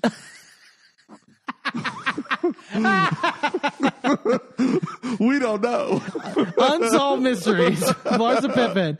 Um, and then Lisa goes, Look, they want food. They're asking for food. Can I throw them some food? And Alexi's like, No, don't do that. Don't, no, don't do that. Because just generally, you wouldn't throw food at like, you know, like, like Strangers' dogs. well, uh, yeah, even if you're on like one of these like gondola or sort of like boat trips, unless the person explicitly says, "Hey, you can feed the alligators," or you can feed, you don't throw food. Like Right. that- that's not what you do. And especially these are dogs in. The, Like- my thought was they're dogs in like residential. Right. Like- like they belong like you don't know. What if you throw it short and they jump in the fucking river? Right. That's what I was afraid of. That's what I was expecting to happen. it's like yeah it was just it, it this is where we were getting privileged because like literally alexi's like no don't do that. No no no. And she just does it and just throws it anyways. Alexis even says to her like how would you like it if you were living in your star island home and your boat passed by and people threw food by your dogs? It's disrespectful and it's rude Well, even the guy that's steering the gondola was like, "Hey, don't do that." Yeah. Well, he has to like he has to be the one to say it before Lisa like stops. And David like tells like Alexi like the owners of the dogs feed them also. Like like they were they feed their dogs. right, and it's kind of like they were acting as though they were like starving. And it, they weren't star like they weren't malnourished in any way. Their fur was Right. a little like wet and like sort of like you know They had probably been playing in the water. Yeah. So like, what are we doing? And but she, David says the owners of the dogs feed them also, and then Lisa goes, "It's okay. It's just chicken. It's better than what they get fed. I promise you." And at this point, Kiki's fed the fuck up Yeah, because that is absolutely. that now it's repeated, and now it just keeps you know also, chicken is not rich people food. Fuck you. Yeah. and then she Lisa tries to save it, but it doesn't work. Kiki says her confessional. It's very ignorant that you would assume that these dogs are not eating good because of the way that they're living. Lisa, you don't even feed your dog. Your nanny does that for you. Right. It's like get her. Um, and I loved Kiki this whole fight, by the way. Kiki, Yes. Kiki, Kiki was great. Lisa goes, I promise you they get fed worse. And Kiki goes, Come on, Lisa, that's not nice. Lisa goes, They look hungry and they look dirty. Kiki goes, You said they're getting better food than what they normally get. Lisa goes, They get dog food. I'm talking about dog food. No, you're not. No, you're not. Absolutely. You not. may think you are, but no, you're not. And Kiki goes, How do you know that? Lisa just stands up and yells, I was trying to help animals because I love animals! Which is the weirdest thing to yell in a fight, by the way. Uh, also, you're basically like walking down these people's neighborhood street It's, and yeah, just screaming at their houses. it's embarrassing. It's getting really embarrassing. And Kiki goes, Don't get up and scream. You get up, and then I'm going to get up, and it's going to be something. Lisa then sits up, like makes the point to sit up and like put her hand on her hips, like I'm getting you by by you saying don't sit up. She goes, "What are you going to do about it?" It's like you, wrong road, wrong road, Lisa. Kiki goes, "Sit down, sit down, sit down," and she grabs a juice box. She doesn't throw it even at Lisa. She throws it like towards her. It doesn't hit Lisa at all. Yeah. and it's also a juice box. She's basically saying, and but it's also her saying like, sit down because like like and like you know how do you like it to be thrown at you? In my mind, I like to think she's saying, drink your juice, Shelby, but I don't think that's what she's doing. I don't think Kiki gets that reference. Probably not. Kiki goes, "You're gonna talk to me. Talk to me respectfully." The way Lisa just pauses and goes, "You threw something at me. You assaulted me." oh, come on. And it's like, "Oh, Karen alert! Karen alert! Activate!" Like fucking hell! Like Just because Lenny behaves that way does not mean that you need to inflict other people with that same behavior. like the. Kiki goes, "You're going to talk to me. Don't be standing up." And Lisa goes, "Shut the fuck up." And Kiki goes, "You shut the fuck up." Lisa goes, "You shut the fuck up." And Kiki goes, "You shut the fuck up." Lisa goes, "Shut the fuck up." Kiki goes, "Shut the fuck up." And she stands up to get in Lisa's face. I just like we had this fight this week on Miami. We had the fight between Janelle and Sandra on Traitors, which was very much the same energy. You're the fucking traitor. No, you're the fucking traitor. it's, it's, Perfect. uh, it's good. Lisa goes, "You assaulted me," and Kiki goes, "Why do you get up? Where I'm from, you don't do that." like basically, like don't step to me. Like Also, insisting that a black woman assaulted you with a juice box. Fuck you. Yeah. And as they're fighting, Marysol just turns to Julie and goes, We should make out. Great comedic relief. Lisa goes, You can't throw something at me. That is assault. And in her commercial goes, Not the juice box. Juice box always screams assault. yeah. Guerdy's trying to calm her down. She's like, Sit down, sit down. And, and Lisa goes, I don't have to sit down. You threw something at me. Don't ever throw something at me again. And Kiki's applauding and going, Bravo, Lisa. Keep doing it. Um, Larsa in the confessional is basically like, I don't think this has anything to do with Kiki, and I don't think this has anything to do with the dogs. She's losing her mind over the Lenny stuff, and Yes, this is compounding. absolutely. very astute for Larsa Pippen. Yeah. At least, and then as they're, Lisa's just like, you assaulted me, you threw something at me, don't you ever throw, you're not gonna throw something. And Alexi goes, Lisa, there's kids, there's kids right there in that boat. And they just go, hola. And even Kiki, Kiki's so mad and just takes a moment to smile and go, hi. they keep trying to reason with Lisa. Just sit down. Like, Lisa, just sit down, whatever. And she goes, I had a fucking rough day. I just signed papers to end my marriage pretty much. And you're going to come at me for feeding fucking dogs because I think they're hungry? Fuck all of you. Wild. It's it's the rant of the century. Um, Larsa goes, Lisa, you're trying Kiki to a point where you don't try another woman. It's not nice. I'm like, and then they start fighting. Then it's Larsa and Lisa. And it's like, oh my fucking God. And then Larsa goes, you said shut the fuck up. Lisa goes, yeah, shut the fuck up, all of you. Alexia then goes, well, we could say the same thing about you. You keep telling us shut the fuck up, we're just trying to help the situation, Lisa. like, Uh, And Lisa goes, I just want off the boat. I want off the boat. You can't get off the boat. It's a fucking like, like we're fully, like we're gone, girl. Like it, it, we're way gone. But Lisa then just goes to the end of the boat. And did you know? So she's just starts texting someone. I don't know who, but it's the one where it's like she texts like three words, text, another three words, text. It's like the, it's, there's like a, a Yeah. full page long of text. Like, I, I'm not, when I'm angry, I'm doing wall of text. I'm not doing individual little messages. Yeah. Individual little messages is for when I'm joking and like, or not really paying a lot of attention. I, I would have wrote like a novel in one message and then hit send. Yeah, yeah, yeah. You're very careful with that.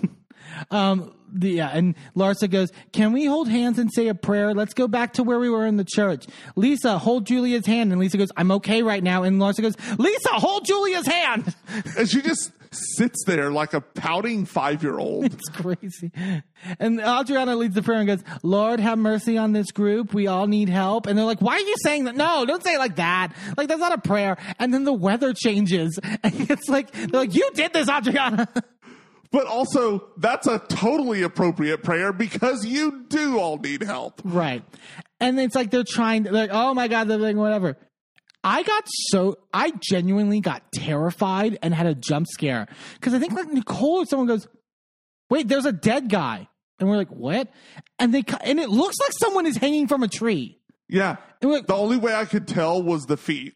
it looked so real. It was, I was like, what the, what the fuck? Like, Someone had even put like blood like on its torso. It's like, what in the world? and there's like creepy music. And the way it's shot, it feels like you're like, it's like, what is this Blair Witch project? Yeah, and Lars is like, "There's a bunch of dead kids too," and I'm, and, but also they're they're clearly baby dolls. They're not Right. real kids, but it's still creepy as fuck. And so what they're pulling up to is apparently something called the Island of the Dolls. And David explained. We thought you were saying it's like a Santeria thing, but it's I like thought uh, just initially, like if you see an effigy in a Latin country, it's probably Santeria. Yeah, but it's apparently he goes. David tells them this story about how it, there was a child that like drowned in the river, and this person who lived by the river was like getting nightmares seeing the child, and it was like haunting them, and so they placed a doll by the tree, hung, a doll in the tree for the ghost child to play with. And then like the guy like went crazy basically and just kept putting more dolls and more dolls. And it was and it was like it wasn't it wasn't like oh that's that's nice. not a cute story. no it's not at all Why It- are we here? and then i got i went oh oh no no because then they cut to julia and i was like no no because julia just had the thing with her son and i was like oh no and she's crying and free and she, like, She's having a fucking panic attack. and it was like, no, no, no, no, no, no. This is terrible. And now Guerdy's crying and Alexia's crying because Julia's crying. And uh, I, that was the craziest ending to a Housewives episode I've ever seen in my life. I I just it bonkers, absolutely bonkers. No one can top that. Like that. That's like No. insane. Oh my god, that was like I said in the beginning, a fucking roller coaster of an episode of Miami. Like Honestly. Jesus. All right, let's get into these tops and bottoms. We've got Potomac, we've got Vanderpump, we've got Beverly Hills, we've got Miami. What are you thinking, babe? Um, I'll start with my bottom. I'm gonna give it to Lisa Hochstein on Miami. Honestly. 'Cause it was Lisa's worst episode, and it's like I can again, I can I I'm very sympathetic to the Lenny stuff, and so I give her a pass on sort of a lot of the like more dramatic elements of it. But like the stuff with Kiki at the end was like really a bad look on all regards, and I hope she can look at it as the bad look that it was. But like man, like I. Uh, it was it was it was giving Karen behavior in the Yeah. wor- in the words of Garcelle. Um, not great.